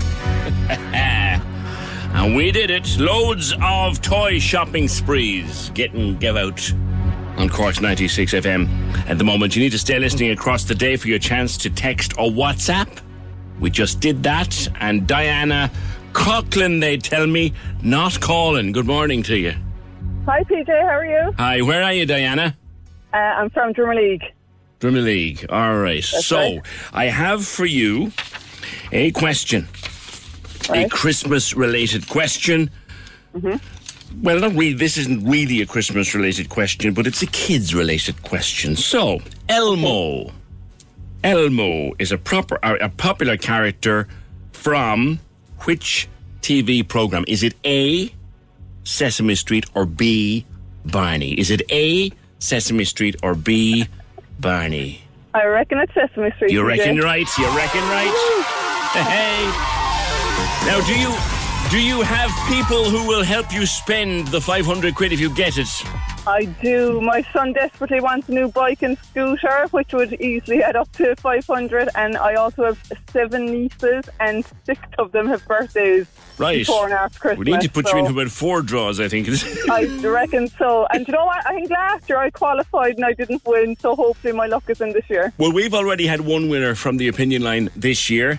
Uh, That happened on Oh, Grace Monday, heard, Grace yeah. on Monday. So the Mhm. draw happens this evening with Lorraine on the big drive home. You're in that draw. That's the best I can do for you, Diana. So well done there. Thanks a million, PJ. Take care. 1850. Thanks. Cheers. Bye bye. 1850 715 That's Diana Coughlin in Drimoleague. Is it Coch- Coughlin, not Colin? There's another question that comes up every so often. Where is the border? Where's the border between Coughlin and Colin? Fitzpatrick's shop in Glounthaune is as famous as tripe and drisheen. It really is. It's part of Cork and they had a brilliant expansion and a really nice modernisation of the shop in recent times. But now they have a staffing problem. Kerry, good morning to you. Kerry O'Neill. Hi, good morning, PJ. How are you? I'm good. You've got a problem. You've done so much work on the shop. I'm hearing so much about it, but you Yeah. can't staff. Yeah, I um well to be honest with you, PJ, this kind of all just came up by chance because on Friday there was a journalist from the Examiner arrived in here just to get a bit of feedback about this Kildare village proposed for Carrigtwohill. And in the course of the conversation it just came up about us kind of amending our opening hours because of staff shortages and then I got a call from them on Monday because there was just obviously more information coming out from um, sites like Indeed about what the shortages are right now and she asked, you know, if they would be able to use us as a case study, essentially. Mm. So that's how it all came about. But yeah, as of Monday this week, um, we've closed our deli at 3 p.m. on Monday and Tuesday. Um, which is the first time we've ever had to do something like that. We've also pushed our opening hours back a half hour. We have tightened our Sunday hours in two hours. Um, and that's, I suppose, the first step that we're trying to manage what's going on right now. Why is it just people aren't presenting wanting work, or what's the story? Yeah, I. You know what? I obviously we've a lot of local businesses come in here to us to supply us, and um, I think there's this is going on across the board in lots of businesses, which I know a lot of people have heard. And I suppose part of the reason that I kind of agreed to, to do this yesterday was just because you know some businesses aren't being as affected as much, maybe, um, and so people aren't experiencing that in their day to day lives. And really, it was just kind of to flag what's going on, so customers know that when they come into our business as well. Um, first of all, about the opening hours, um, but also about our team more than anything, because as everybody knows, the last 18 months has been so challenging with the global pandemic. And honestly, if somebody told me in January when we knocked the bar next door to us that a pandemic was going to land on us in March, I don't know if I would have gone ahead and done it, if I'm Mm. honest. Um, But you were so committed look- to it at that stage, weren't you? I was. I mean, we. I mean, one of my relatives said, "Look, it's it's an open space now. Do you want to just leave it as a car park?" But this this this job has been, I suppose, two and a half years before we began the build in the making. Um, and I suppose that was, you know, it was an opportunity for me to to take this business forward, which I really wanted to do.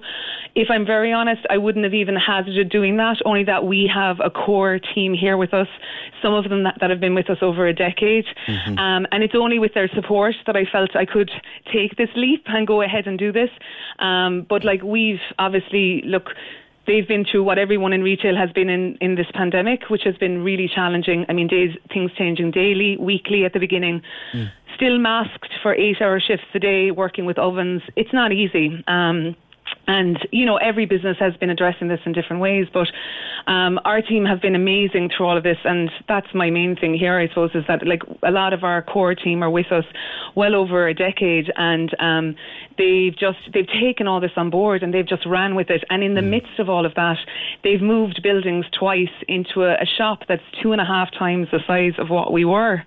And they did that you know i'll say with with barely flinching but Yeah. you know they've worked hard But it's now too big a space for them to work the way they used to. How many additional Correct. staff do you need, Kerry?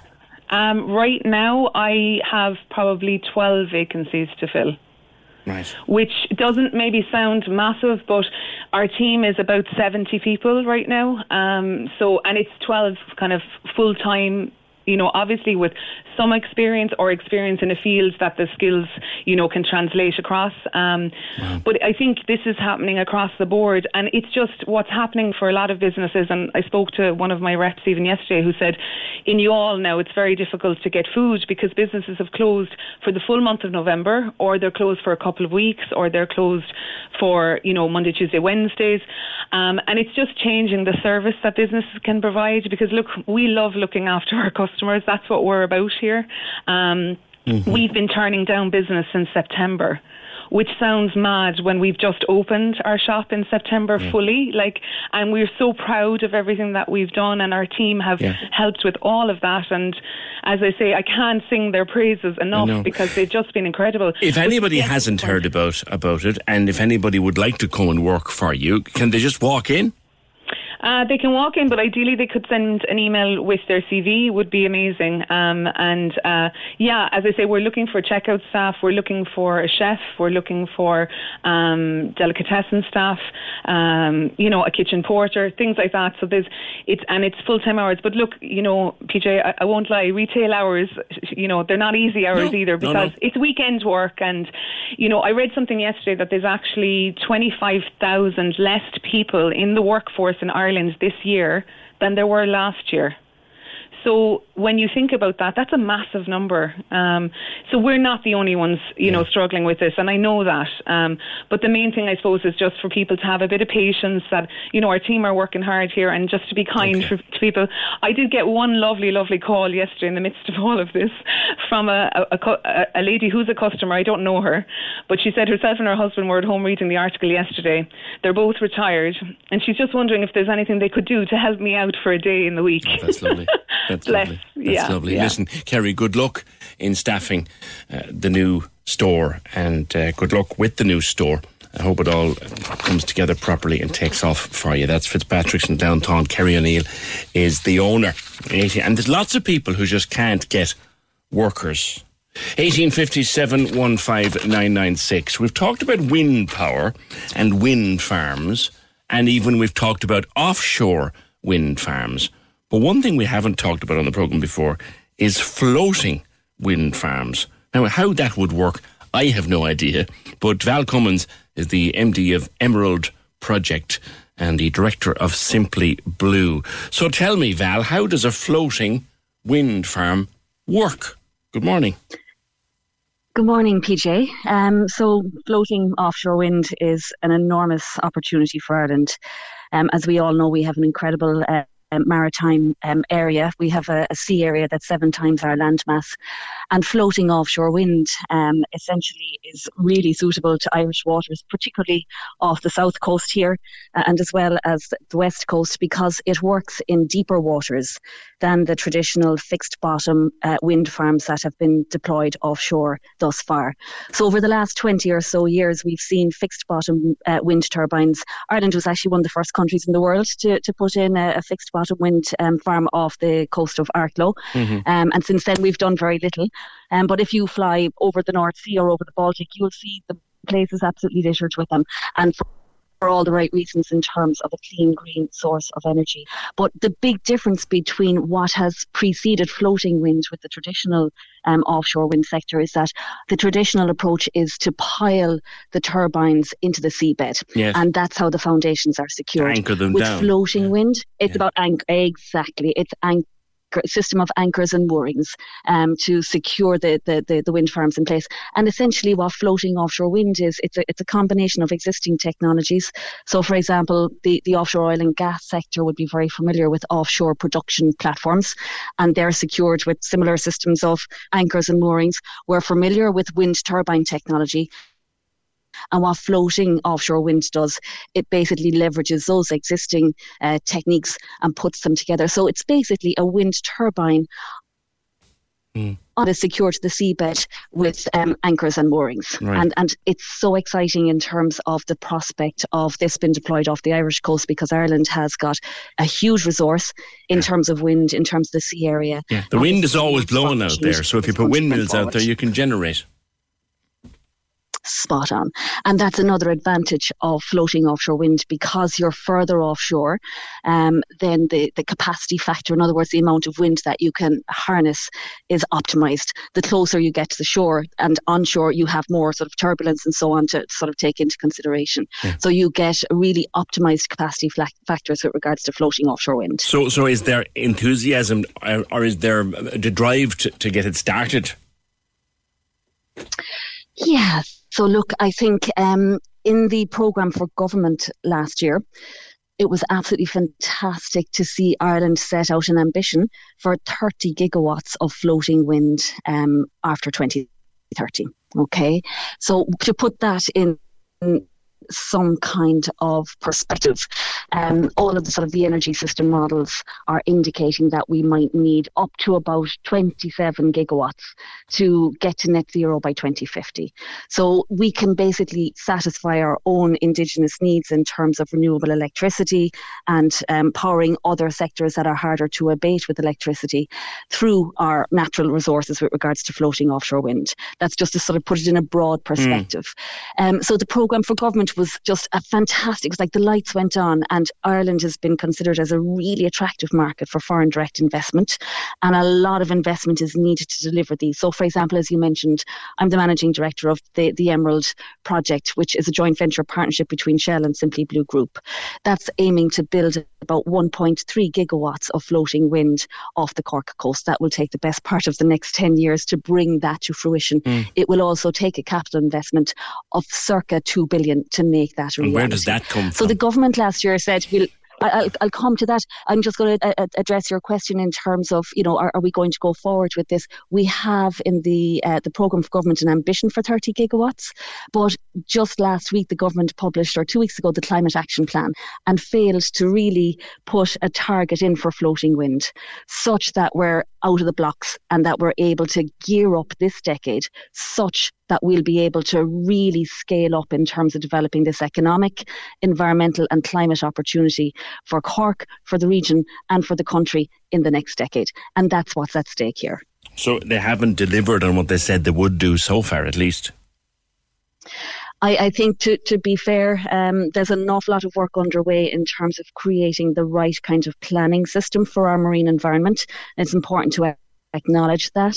Um, we have been working in terms of offshore um, with really archaic legislation. The, the foreshore lease and license legislation goes back to 1933, so the government are doing an awful lot to address that. And we expect and anticipate to see new legislation in relation to marine area planning, hopefully by the end of the year. So that's tick. That's fantastic. But we can't then just stand back and pat everybody in the back and say great because there's so much more that needs yeah. to be done. And in particular, yeah, it was And of course, the problem is investors. Uh, you know, investors need one thing, a target is another. Yeah, investors need clarity, and everyone's looking for their money. So the best plan will get the best investment. Inve- absolutely. Absolutely, and investors do need certainty, and we need to, you know, we need to see a movement towards that from government, and particularly for Cork, because this is a huge story for Cork, PJ. I mean, you think about it for years. I've been talking about Cork as the sort of the maritime capital of Ireland. We look back in history at what we have. You know, why did the British Admiralty come into Haulbowline and Cork Harbour and develop it as one of the most significant provisioning hubs um, for their, their their global activities? You know, we've had the heydays of shipbuilding down in Verolme Dockyard. Um, Haulbowline is the, the, the, headquarters for our National Naval Service. You know, in the dockyard a couple of years ago, some of the listeners might recall the amazing um, project that um, assembled the Liebherr cranes and, and put yeah. them on a vessel to take them out of Cork Harbour and across the Atlantic. Um, at the moment, as we speak, the Kinsale gas fields are being decommissioned. There's a huge amount of traffic in the harbour with respect to making that project uh, come to a, a close. And so, you know, Cork has got one of the largest natural harbours in the world, a fantastic maritime heritage, huge capability with regards to offshore because of Kinsale Gas. We are home of the National Maritime College of Ireland, so we have an opportunity to make sure that we can train and, and you know, upskill in relation to all of the uh, talent that we will need in this locality, whether it's welders, IT people, engineers, project managers, environmental scientists, etc., etc. So Cork has got so much of an Mm-hmm. opportunity that it can seize here, and it's linked to developing of the port. It's linking to the developing of the supply chain, and I think you know at the national level we need to see the legislation move. We need Yeah. to see a commitment to floating wind in the Celtic Sea, and in particular. I'm, but I'm really just really pleased to have the chance to be talking to you about this. It's about the stakeholders of Cork and in the region coming together to understand that this actually is the economic, I would say, the economic opportunity of our generation. This is a green industrial resolution, revolution that can happen on our doorstep. And we need to be shifting the dial in terms of making projects a reality this decade and not saying this is about far, far away or the next decade. Sounds like something that could be huge for Cork and for the country and for the whole climate agenda. So good to speak with you. We might talk again. Val Cummins from Emerald, Emerald Project. Offshore wind. The grandest idea of all time. If only the planning laws made it as easy as it should be. Ain't that the story? Can we just talk? The Opinion Line with PJ Coogan Call us now, 1850 715 996. on Corks 96 FM. The lines are live. And we're ready to talk. Can we just talk? Call 1850 715 996. Text or WhatsApp 083 396 96 96. Email opinion at 96fm.ie. The Opinion Line with PJ Coogan. On Cork's 96 FM. Hmm, Valerie was on, having heard Kerry from Fitzpatrick's in Glounthaune talking about the fact they can't get staff. My daughter is in Leaving Cert, says Valerie. She's tried to get a job in the evenings and at weekends. She's sent in a lot of CVs to different places with no luck. She's been told she needs experience. So businesses are crying out for staff. Why can't they give the young people a chance? Thanks, PJ. Keep up the good work, says Valerie. Of course, it's the old question how the hell can you get experience if you can't get a job to get experience in? It doesn't make sense. 1850 715 996. Just on, I just threw it out there for what it's worth. The Coughlin versus Callan debate. It's as old as Cork itself. Where do you cease to be a Coughlin or cease to be a Callan and become a Coughlin? Tom Walsh says, I think it's the border, the county border. But then the Irish for the name is O'Coughlin. So England, and English often has a silent GH like dough. So the more rural or Irish speaking the area, more likely it is you. would. Well, if you look at it, Tom, there's dough, which is D O U C H, and then there's cough, which is C O U G H. D O U G H and C O U G H. dough and cough. You wouldn't make bread out of duff, and you wouldn't say someone had a bad cold. It's all confusing. For the crack. 1850 715 996. The last time that I spoke to Miriam, let me try and paint a picture of the circumstances. Miriam was driving across South Africa with her boyfriend. They were on their way back from a couple of days at the beach to get back to the apartment where they were staying, and lockdown came in, and there was a curfew, and there had been a storm. And Miriam and the boyfriend had to pull in to a police station to get a permit to stay driving to get home in the storm and not be held up for breaking curfew. And what happens in the middle of all that? This Egypt called her for a chat. Everything came off well afterwards, didn't it, Miriam? Good morning. Good morning, PJ. How are you? Do you remember that night? Was mad. Oh my god, yeah, that was that was a crazy night. It took us about six hours to get home, and it was meant to be two hours or something. Yeah, yeah. And at that stage, Yeah. like there was lockdown and there was curfew and the whole thing.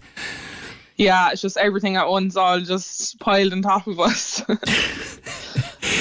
the Now- call, the call broke up the journey a small bit though. Yeah, the call broke up. Remember, we had to reconnect a couple of times too because you had to keep him, get him. I Yeah. I'm sure he was fit to choke me because you had to get him to move the car a few times to get a better signal. yeah, we did. All right, listen. So you lost your phone. I mean, for someone like yourself whose phone is your business, you actually lost Yeah. your phone. What happened?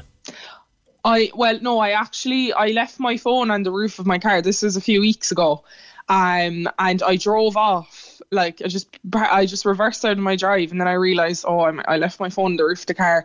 I got out and the phone screen was all smashed. Mm, And like I know people do it with cups of coffee and everything. Like sure, I've done it before, but when it when it's when it's my phone and it's my job and everything, I was stressing because I didn't know what to do. So um, my mom took it into Pair Mobile for me, uh, which is a shop. They have one in Wilton.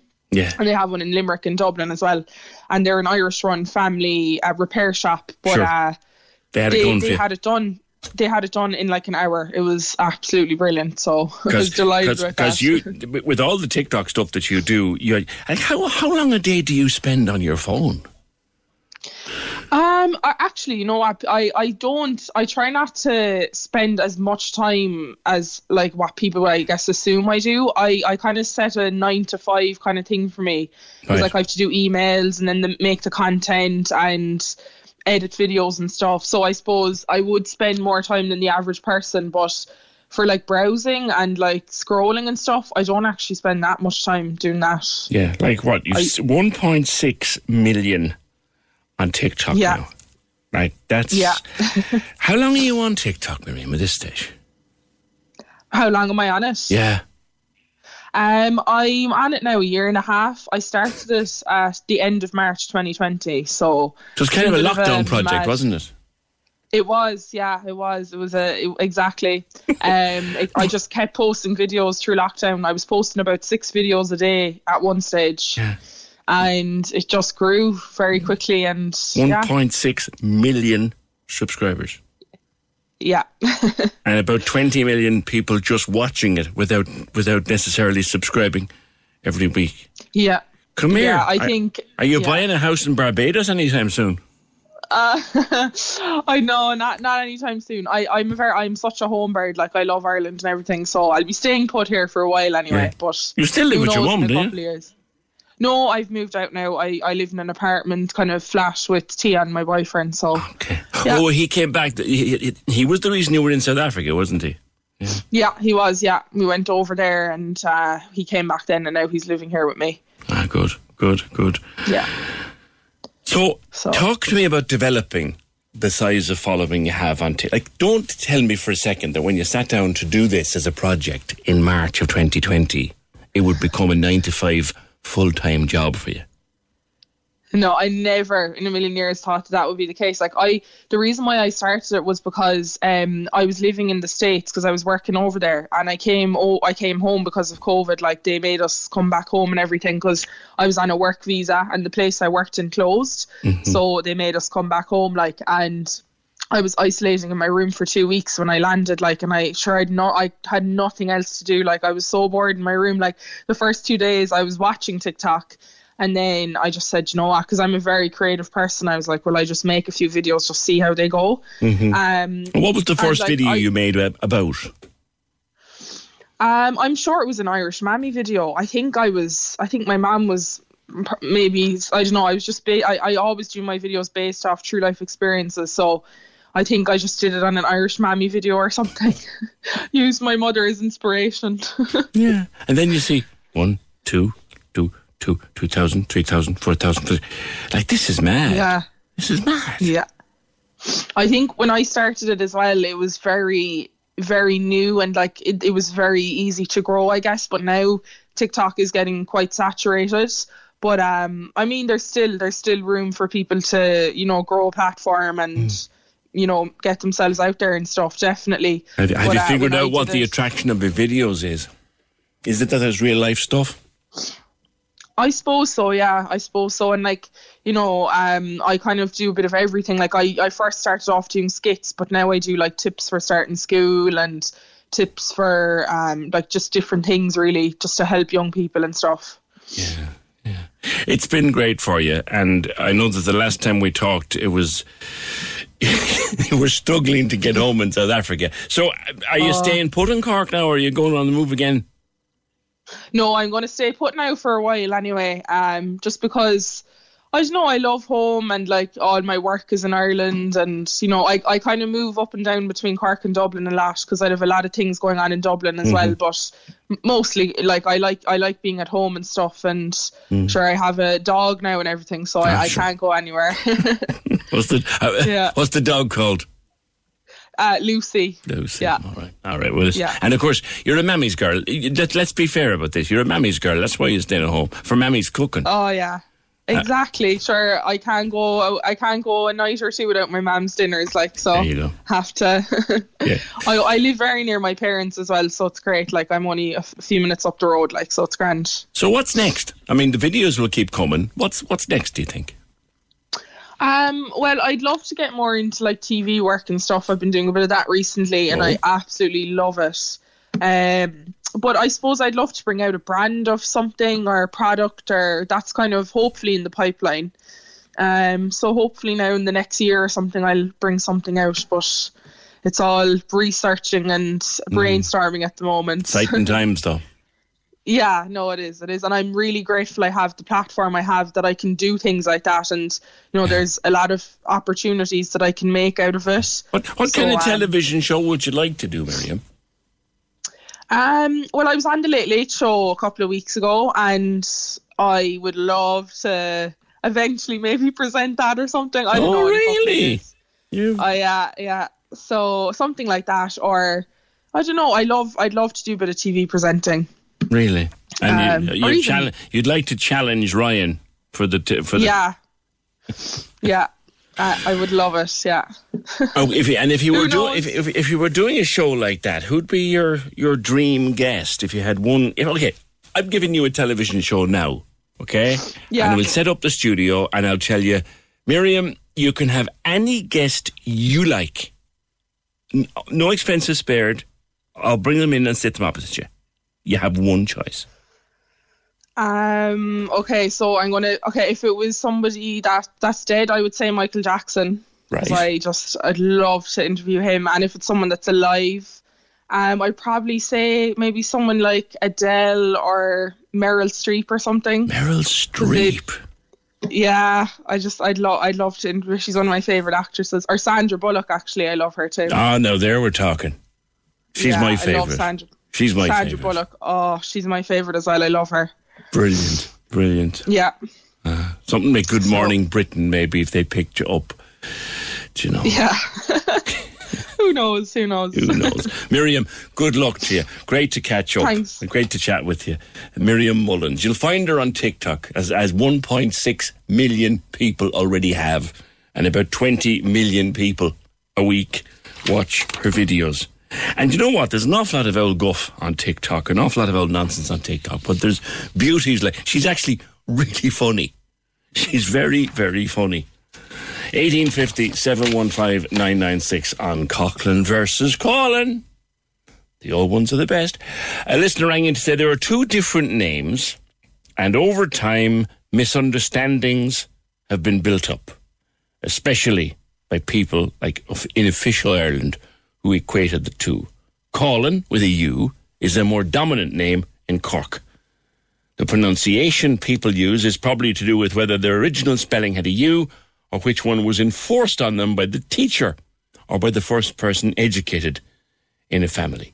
Yet there is a there is a Colin with a U and a Coughlin without a U, like Eamonn Coghlan has no U.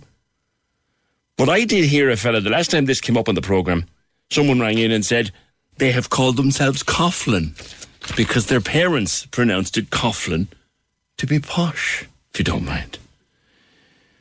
Uh, love love um, love Miriam's TikToks says yesy. Uh, Michelle says we love Miriam. My daughter's met her at a camogie match in Kilworth. She was so nice, and she took pictures with my girls that were talking about it for weeks. It's a star in the making. 1850 715 996. Can we just talk? The Opinion Line on Cork's 96 FM. With McCarthy Insurance Group. Call in person or call them now. They don't just talk the talk, they walk the walk. See MIG.ie. Fully focused, what you mean? Got my eyes on the prize, that's me. Manchester City are the champions. Number one, that's top of the league. The best football league in the world is right here. Firmino with the flick. Salah! Fernandez, he's going to go for goal. Oh, what a goal. The Premier League Live, powered by Top Sport. Join me, Trevor Welch, exclusively online at 96fm.ie. Tune in Saturdays as we ramp up the excitement for the day's biggest games. We'll bring you pre-match analysis, live commentary, and in-depth interviews with some legends of the sport. The Premier League Live. With Now, stream live Premier League action with a Now Sports or Sports Extra membership. Listen every Saturday exclusively online at 96fm.ie or download the Cork's 96FM app.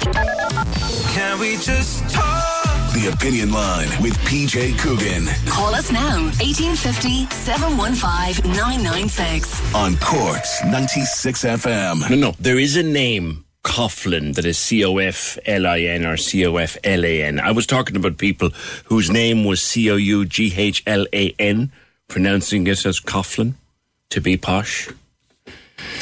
1850 Reminder the Premier League live back on Saturday at 96fm.ie with Trevor Welch, powered by Talk Sport. Live coverage this weekend Leicester City versus Chelsea at 12.30, Aston Villa v Brighton at 3, and Liverpool v Arsenal at half past 5. It's the Premier League live with Now. Join in the experience with a Now Sports or Sports Extra membership and listen Saturdays on the Corks 96FM app or indeed go to 96fm.ie. After the announcements yesterday uh, from Taoiseach, a lot of people are asking the question well, will we be able to have a Christmas party this year? Because some workplaces had been considering a Christmas party or a Christmas get together, and some of the hotels were selling Christmas corporate nights. If it's a thing that it continues up to the Christmas season, all those nights, even if they go ahead, will have to be done and dusted and everyone gone off the premises by 12 o'clock. So, is it time now for companies to revisit the idea of a Christmas party and maybe have another Christmas without a party or have a virtual party? Have everyone get together? This is one idea I heard last year that everyone got together on Zoom in their front rooms and they all got done up and they all got takeaway and they had a party on Zoom with everybody at work. It's not the same, and we certainly didn't want to be doing it again, but who knows? We might have to. Mary Connaughton is director of CIPT CIPD Ireland, and they're the professional standards body for workplaces. And it is something that is ha- going to have to be considered in the light of the the new reintroduction of restrictions, isn't it, Mary? Good morning to you. Good morning, PJ. Um, yes, unfortunately, we're now in a situation where um, companies do have to step back and evaluate whatever plans they had around bringing people together or um, recognising people over Christmas. Um, you know, when companies are being asked to make sure people are working from home more and bringing in other measures, um, it, you know, you have to actually step back and say, is bringing a large group of people together a high risk situation, and should we be doing that? And we are here of companies who are changing their plans around this. Some of them are postponing it and saying, well, look, we don't know what we can do, so let's not try and do it maybe in December and let's Mm. try and schedule it in in the new year. Um, as you mentioned, a number are moving um, online, and I know it's not necessarily what we all wanted because we we'd much rather be together and have that social connection and enjoy ourselves. But you know, many companies made it work last year with, as you said, you know, getting dressed up and having the having the the meal um, together. Or we had lots of quizzes and parties and singing and pulling out the the um, skills and the talents of people that we don't often see. Um, I mean, another consideration too around now is outdoors is far less risky than indoors. So, is there an opportunity for even small teams to be coming together in a more outdoor environment to do something that would be sort of energizing and support them mm. on a, a- a social basis? Yeah. It, it's important to make sure whatever is done is inclusive. And the risk that we're here now is that more and more, with individuals being a bit nervous about going into a group situation um, with their colleagues, that the event won't be inclusive. So some people might be prepared to take the risk, others won't, maybe for their own health, maybe because they, of who they're looking after or who they want to see over Christmas. So for us, like being inclusive and making sure everyone can access what you're going to provide is important. And the physical parties will struggle with that more this year. The other thing too, isn't it, Mary, is that the, the work Christmas party, no matter what way you, you, you draw it up, it is an extension of the workplace. So if a workplace is operating to a certain standard of compliance, it must organise its Christmas party along the very same guidelines. Absolutely, yes. Employers have a responsibility for the health and safety of their staff, and we've seen all the measures that have gone in over the last 18 months. And as part of that, employees also have a responsibility to look after their own and their, their, their colleagues' um, health and safety, those that they deal with. But certainly, once it is an event that is organised through the workplace or paid for by the workplace, it becomes a workplace event. And hence, employers have a responsibility to step back and say, are we increasing the risk our staff uh, of our staff by holding this event. And, um, you know, they've invested so much in keeping people safe that now isn't the time mm. to throw caution to the wind and take any risks around this. Something else as well, in that let us imagine that a company has an arrangement made for, say, the second Friday in December. And now because of these restrictions, that won't be able to, to, go ahead, or you know, best practice would mean it doesn't go ahead. Is the company then within its rights to say to its employees, and we would very much prefer if you didn't organise anything off your own bat either? Um, they can say that, PJ, but that's not something they can impose. So if three or four people or a, a small team go out to lunch together, it's not really within the remit of the employer to say, don't do that. But then it's not a workplace event. Yeah. Um, it's when the employer is paying for that that it becomes a workplace event. But if two or three of us go off to lunch together, you know, that's different. Um, now, we should always be making sure that the venue we're going to is is fully compliant yes. and, and, you know, that, you know, that, that it's that that's important. But that doesn't become a workplace event. Mm, yeah. um, but still, people need to be conscious of the risks that they're taking. Yes, there are the risks and they're the first and foremost. The other thing, too, of course, is the company reputation and social media being what it is. One must be very cognizant of optics and how it looks. Uh, definitely, yes. Um, I mean, um, m- most companies now are very conscious of that. And um, not only do they want to do the right thing, but they want to be seen to do the right thing. But it's not just about the optics. They actually need to be taken precautions to make sure that their employees are safe. So, yes, things would be commented on social media. They'd be commented on social media probably whether people, you know, when, when an employer cancels something, even, you know, or when the employer holds it. So, either way can get a, a social media response. Mm. Um, but we're also encouraging them to sort of step back and think, what else can you do for employees? Because traditionally, the Christmas party has been a reward and a recognition for mm-hmm. the work that people have put in over the year. And we're saying, step back and think about how you could um, support them from a well-being perspective, and maybe give people some time off. So, you know, if you're cancelling Christmas party, give people the afternoon off, give people a day off, whatever you can work within your um, your business, um, to recognise the contribution that people have done. You know, sort of say, this is your personal time. Mm-hmm. Go and do what you want with it. And in a sense, that's a bit of recognition and that's a bit of a reward, um, you know, to, to, to replace other activities that might have been planned. Maybe one or two more general questions, Mary. One or two coming in with regard to working from home, because we're, you know, those of us who, who can work from home are now being encouraged once again to work from home. And we've also got rules new rules brought in about isolation. Could you ask that lady in a small shop now? Do vaccinated people have to isolate if one member of staff goes down with the virus? Is it like the new rules for families? This is thinking about someone in a small, tightly contained place like a deli, for example. Um, so, um, if somebody in um, the deli is a close contact. The HSE are changing their rules around that.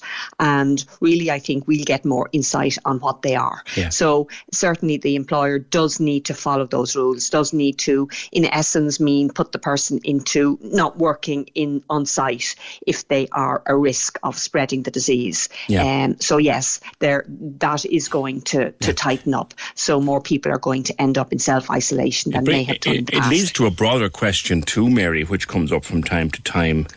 And you know, if you have to isolate for five days because you're a close contact or whatever, then you're out of work for five days. An awful lot of people might not get paid for those five days. And that's hard. Yes, yes. And one of the things, and it's not well known, PJ, is the government have a payment scheme to actually pay people while they're off, um, either because they've got COVID or because they have to self isolate. Oh. It was brought in at the same time as the PUP, and it does pay them a weekly wage that they can get if they have to be out of work because of COVID 19. So very, very clear. I know, I know it's there if you get diagnosed with COVID nineteen. I know you can get a certain level of sick pay, but if you, if, if for example, my wife gets COVID nineteen and I'm a close contact, I need to be at home for five days. Am I covered? Um, well, I understand that uh, if the HSE tell you to self isolate, you will be covered. Now, you might, in your family circumstances, uh, that may work a different way. Um, but, you know, my understanding is now I am conscious that they are looking at this, And things are by the changing end of the week yeah. we could have clar- we could have different clarity on it. So I would say to people to check the HSE website by the end of the week, um, or the government website, to just be firm on the rules for that. but that's a- certainly the intention is that it will stop people who can't work from home and who are losing money. Yeah, that's that's the difficult one for people, particularly in places like retail. You know, you don't go in, you don't get paid, Yes. and at this time of year, with Christmas to be paid for and houses to be decorated and children to get clothes and shoes and presents, you know, people people are going to take a chance, and that's unfortunate. Just on working from home, and this is a kind of a flippant question, but I guess it it, it does have merit. Supposing a phone provided by work caught fire and your house burnt down whose insurance covers that? I know it's trivial, but we've had one or two people talking about the equipment that they've brought home to do their job at home. If anything should happen to their house because of that equipment, who's covered? Well, um, what mo- most employers are, we understand, are telling that are, are making sure that all the equipment at home is covered by the insurance by the company. Now, what we are saying to employees to be on the safe side is to tell your house insurer that you're working from home. Now, this does not have a financial implication. You're not charged more, but what you're doing is you're being very transparent with your insurer that you actually are working from home. You know, now it would take a legal case to actually define who exactly is responsible because at the end of the day, it's did the responsibility lie with the piece of equipment that was faulty, or Hmm. was there um, was it about the behaviour of the individual, which might have nothing to do with the fact that they were working from home, but be be about they just happened to be at home when they were doing something wrong. So does it's not as black and white as it might seem, but what we're saying is so that employers should be telling their insurers that they have people working from home, so that there is some coverage, and that um, employees should be telling their house insurer that you're working from home, and then it's very transparent, and we know that that insurers are not charging more when you t- when you tell them that. Yeah, yeah. Uh, if you work in a small group and one person refuses the vaccine and you have an underlying condition, what are your rights? Because we have a big problem with we don't know who's vaccinated and who's not. We're not entitled to know that in our workplace. That's right, PJ. We're not entitled to know, and all the workplace safety protection measures are not dependent on people being vaccinated. What they're trying to do is to keep people a social distance and wearing masks and in ventilated spaces so we minimise the risk of spreading the disease. Um, so there isn't really an ability to treat somebody who's not vaccinated any different from hmm. somebody who is vaccinated. Like in this in this person's condition now, the, or in this call, the, the, the guy who's not vaccinated is going around the place practically boasting about it. Yes, and we do know that happens. Um, in practice, somebody who's not vaccinated is the biggest risk to themselves. I think we sometimes forget that, that when we get vaccinated, we do that to protect ourselves. But what I would say, if somebody has a medical condition and feels compromised, they should be picking that up with their employer and having a conversation um, about what it is in terms of the way they work so that they can work safely because they are a slightly different category if they are at a bigger risk. You, you have a And it right, do you not? As, you have a right to a safe workplace and safe Yes, conditions in which to work under, is it the 2005 Act? Um, yes, but the reality is what the government have done with the work safety protocol is say, here's the things you need to do in your employment to keep people safe. And that does not say people have to be vaccinated. It is not built on having been vaccinated.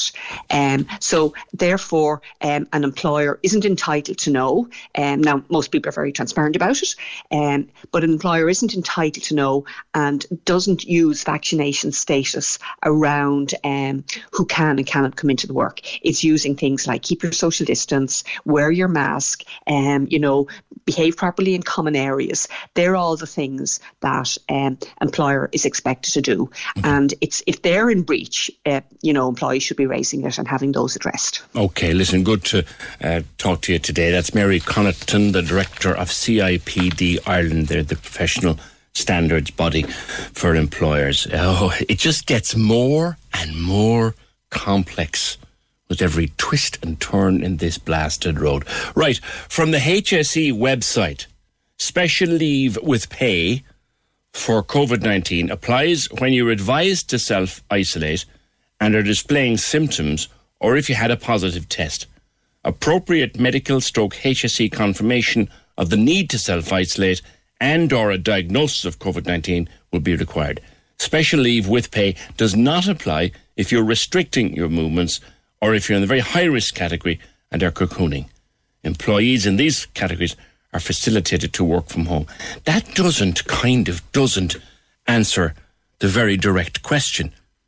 Like take somebody who's a close contact of a family member or a, fa- a family member as of yesterday if one member of the family has COVID-19 the whole family must isolate for 5 days whether they have covid or not does this cover the person losing income who hasn't got COVID but must stay at home?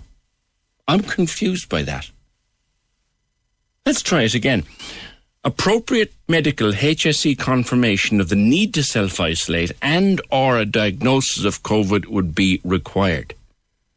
So presumably the HSE text that tells you you need to self-isolate should be enough to claim payment for the days you miss. That seems to be the case. Can we just talk? The Opinion Line on Cork's 96 FM. With McCarthy Insurance Group. Call them now for motor, home, business, farm, life, and health insurance. CMIG.ie. Can we just talk? The Opinion Line with PJ Coogan Text or WhatsApp now 083 396 96 96. on Cork's 96 FM. Oh crikey, this is this is complicated to say the very very least here. Uh, special leave with pay for COVID nineteen does not apply if you're advised to restrict your movements by contact tracing. While you're restricting your movements, you shouldn't attend the work premises. You must notify your manager as soon as possible so they can make appropriate arrangements. You'll be required to work from home, and your manager may assign you different duties outside your normal role to enable you to work remotely during this period. If you have symptoms of COVID 19 during this time, you should contact your GP who will arrange a test for you. See, I'm just wondering on that one there. Like, what if you work in a deli? Or what if you work in a in a in a shop? Or what if you work in a garage? Sorry, what element of deli work or garage work or supermarket work or any other different kinds of work can be done from home? That's that's a flaw in the system. 1850 715 Reminder to you, every year in Cork, thousands of you get together to help fight homelessness with Cork Simon by wearing your Christmas jumper to raise vital funds. This year, Cork's 96 FM with Cork Simon is asking you to host your Christmas jumper day whenever you feel safest doing so. We're all talking about doing things more safely from today. Uh, things are changing, so do it safely. If you're if you're going working from home, do it from home. Do it online. Do it with your friends and colleagues and your family maybe overseas. Do it on Zoom. Just do it. You can get a fundraising pack to help you at corksimon.ie and then join Cork's 96 FM to help fight homelessness in Cork. 1850 715996. Now, the Cork Choral Festival is to come into the workplace as part of its 67th annual event. 67 years of the Choir Works, the workplace choir programme, will be back as part of the 2022 Cork International Choral Festival. Peter Stobart is festival director. Good morning, Peter. Good morning. Why Thanks bring it back? me. It was really, really successful. Obviously, there's an appetite to bring it back. There absolutely is. Yeah, it was really successful last year. We it was online uh, video competition last year. We had 19 entries, which was which was great, um, and th- that's in the competition. And within that, we had um, seven or eight or nine actually uh, companies uh, where we went in and actually set up the choir for them and and sent them a choir leader to put that video together. Now, of course, um, I'm just hearing you announcing all the new rules about working from home um, there, and here I am saying, well, let's set up a choir in the office. Um, uh, if it uh, obviously will be uh, flexible and adaptable, uh, it's very likely that some of that will be um, online videos. Once again, we're hoping it's going to be live and in person as well. Um, but we'll we'll have to see, of course, and, and we're looking to start um, with all these after after Christmas in January. But when when is the festival? The festival is the very end of April. It's the bank holiday, the the May the first May bank holiday weekend. One one would So at least hope, anyway, that we'll be back to some sort of uh, normal by then.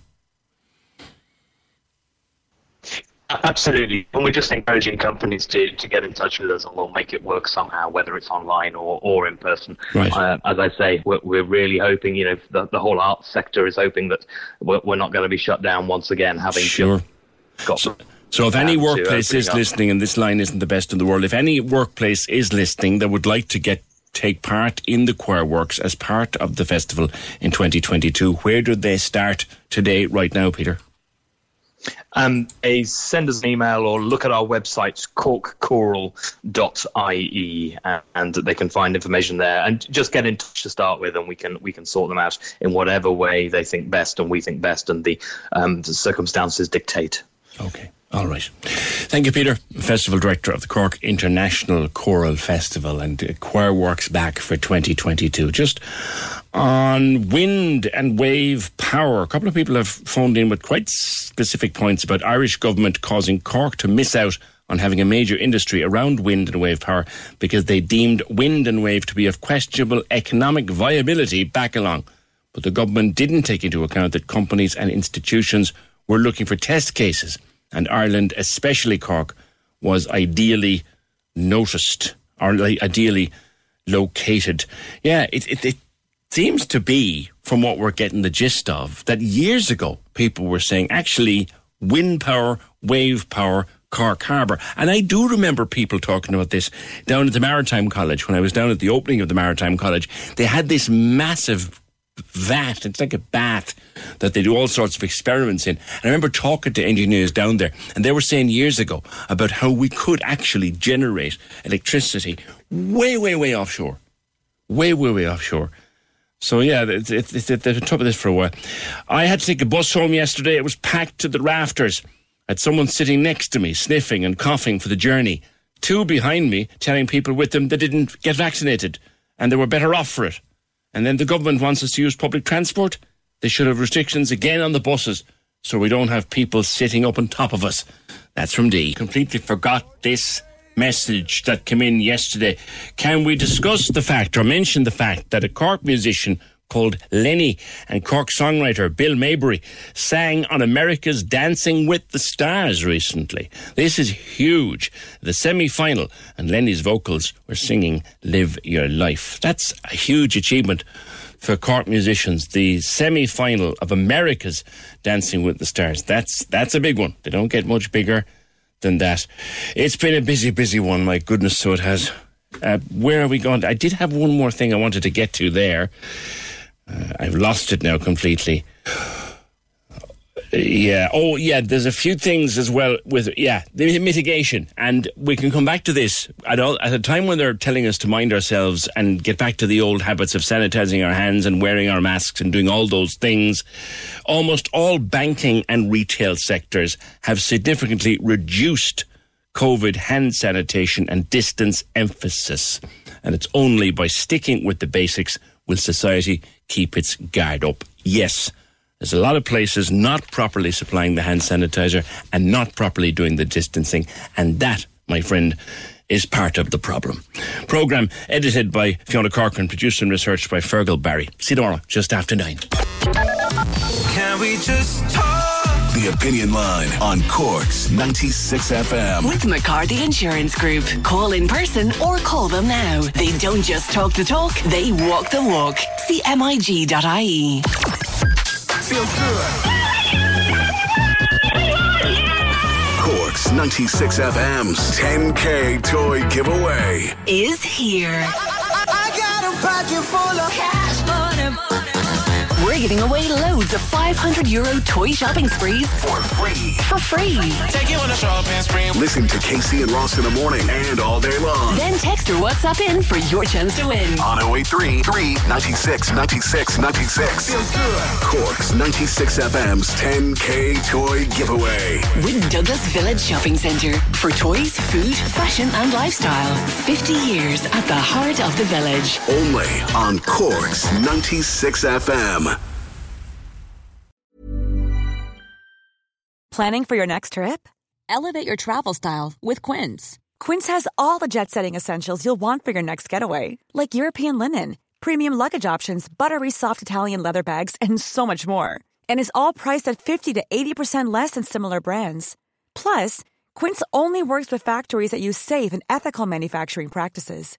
Pack your bags with high-quality essentials you'll be wearing for vacations to come with Quince. Go to quince.com slash pack for free shipping and 365-day returns. Are you ready for truly hydrated skin? Meet Hyaluronic Body Serum, a breakthrough in body care from Osea. It's clinically proven to instantly increase hydration by 161%. Their lightweight, fast-absorbing serum delivers 24 hours of nonstop hydration for silky smooth skin without the sticky afterfeel. Osea's latest innovation combines the magic of their best-selling hyaluronic sea serum with a new formula that's good for the whole body and five types of hyaluronic acid to target every layer of the skin. Osea is a women-founded, women-led brand that's been crafting seaweed-powered products for nearly 30 years. The best part? Everything Osea makes is clean, vegan, cruelty-free, and climate-neutral certified, so you never have to choose between your values and your best skin. Treat your skin to clean, vegan skincare from Osea. Get 10% off your first order site-wide with code SUMMER at OseaMalibu.com. That's O-S-E-A Malibu.com code SUMMER.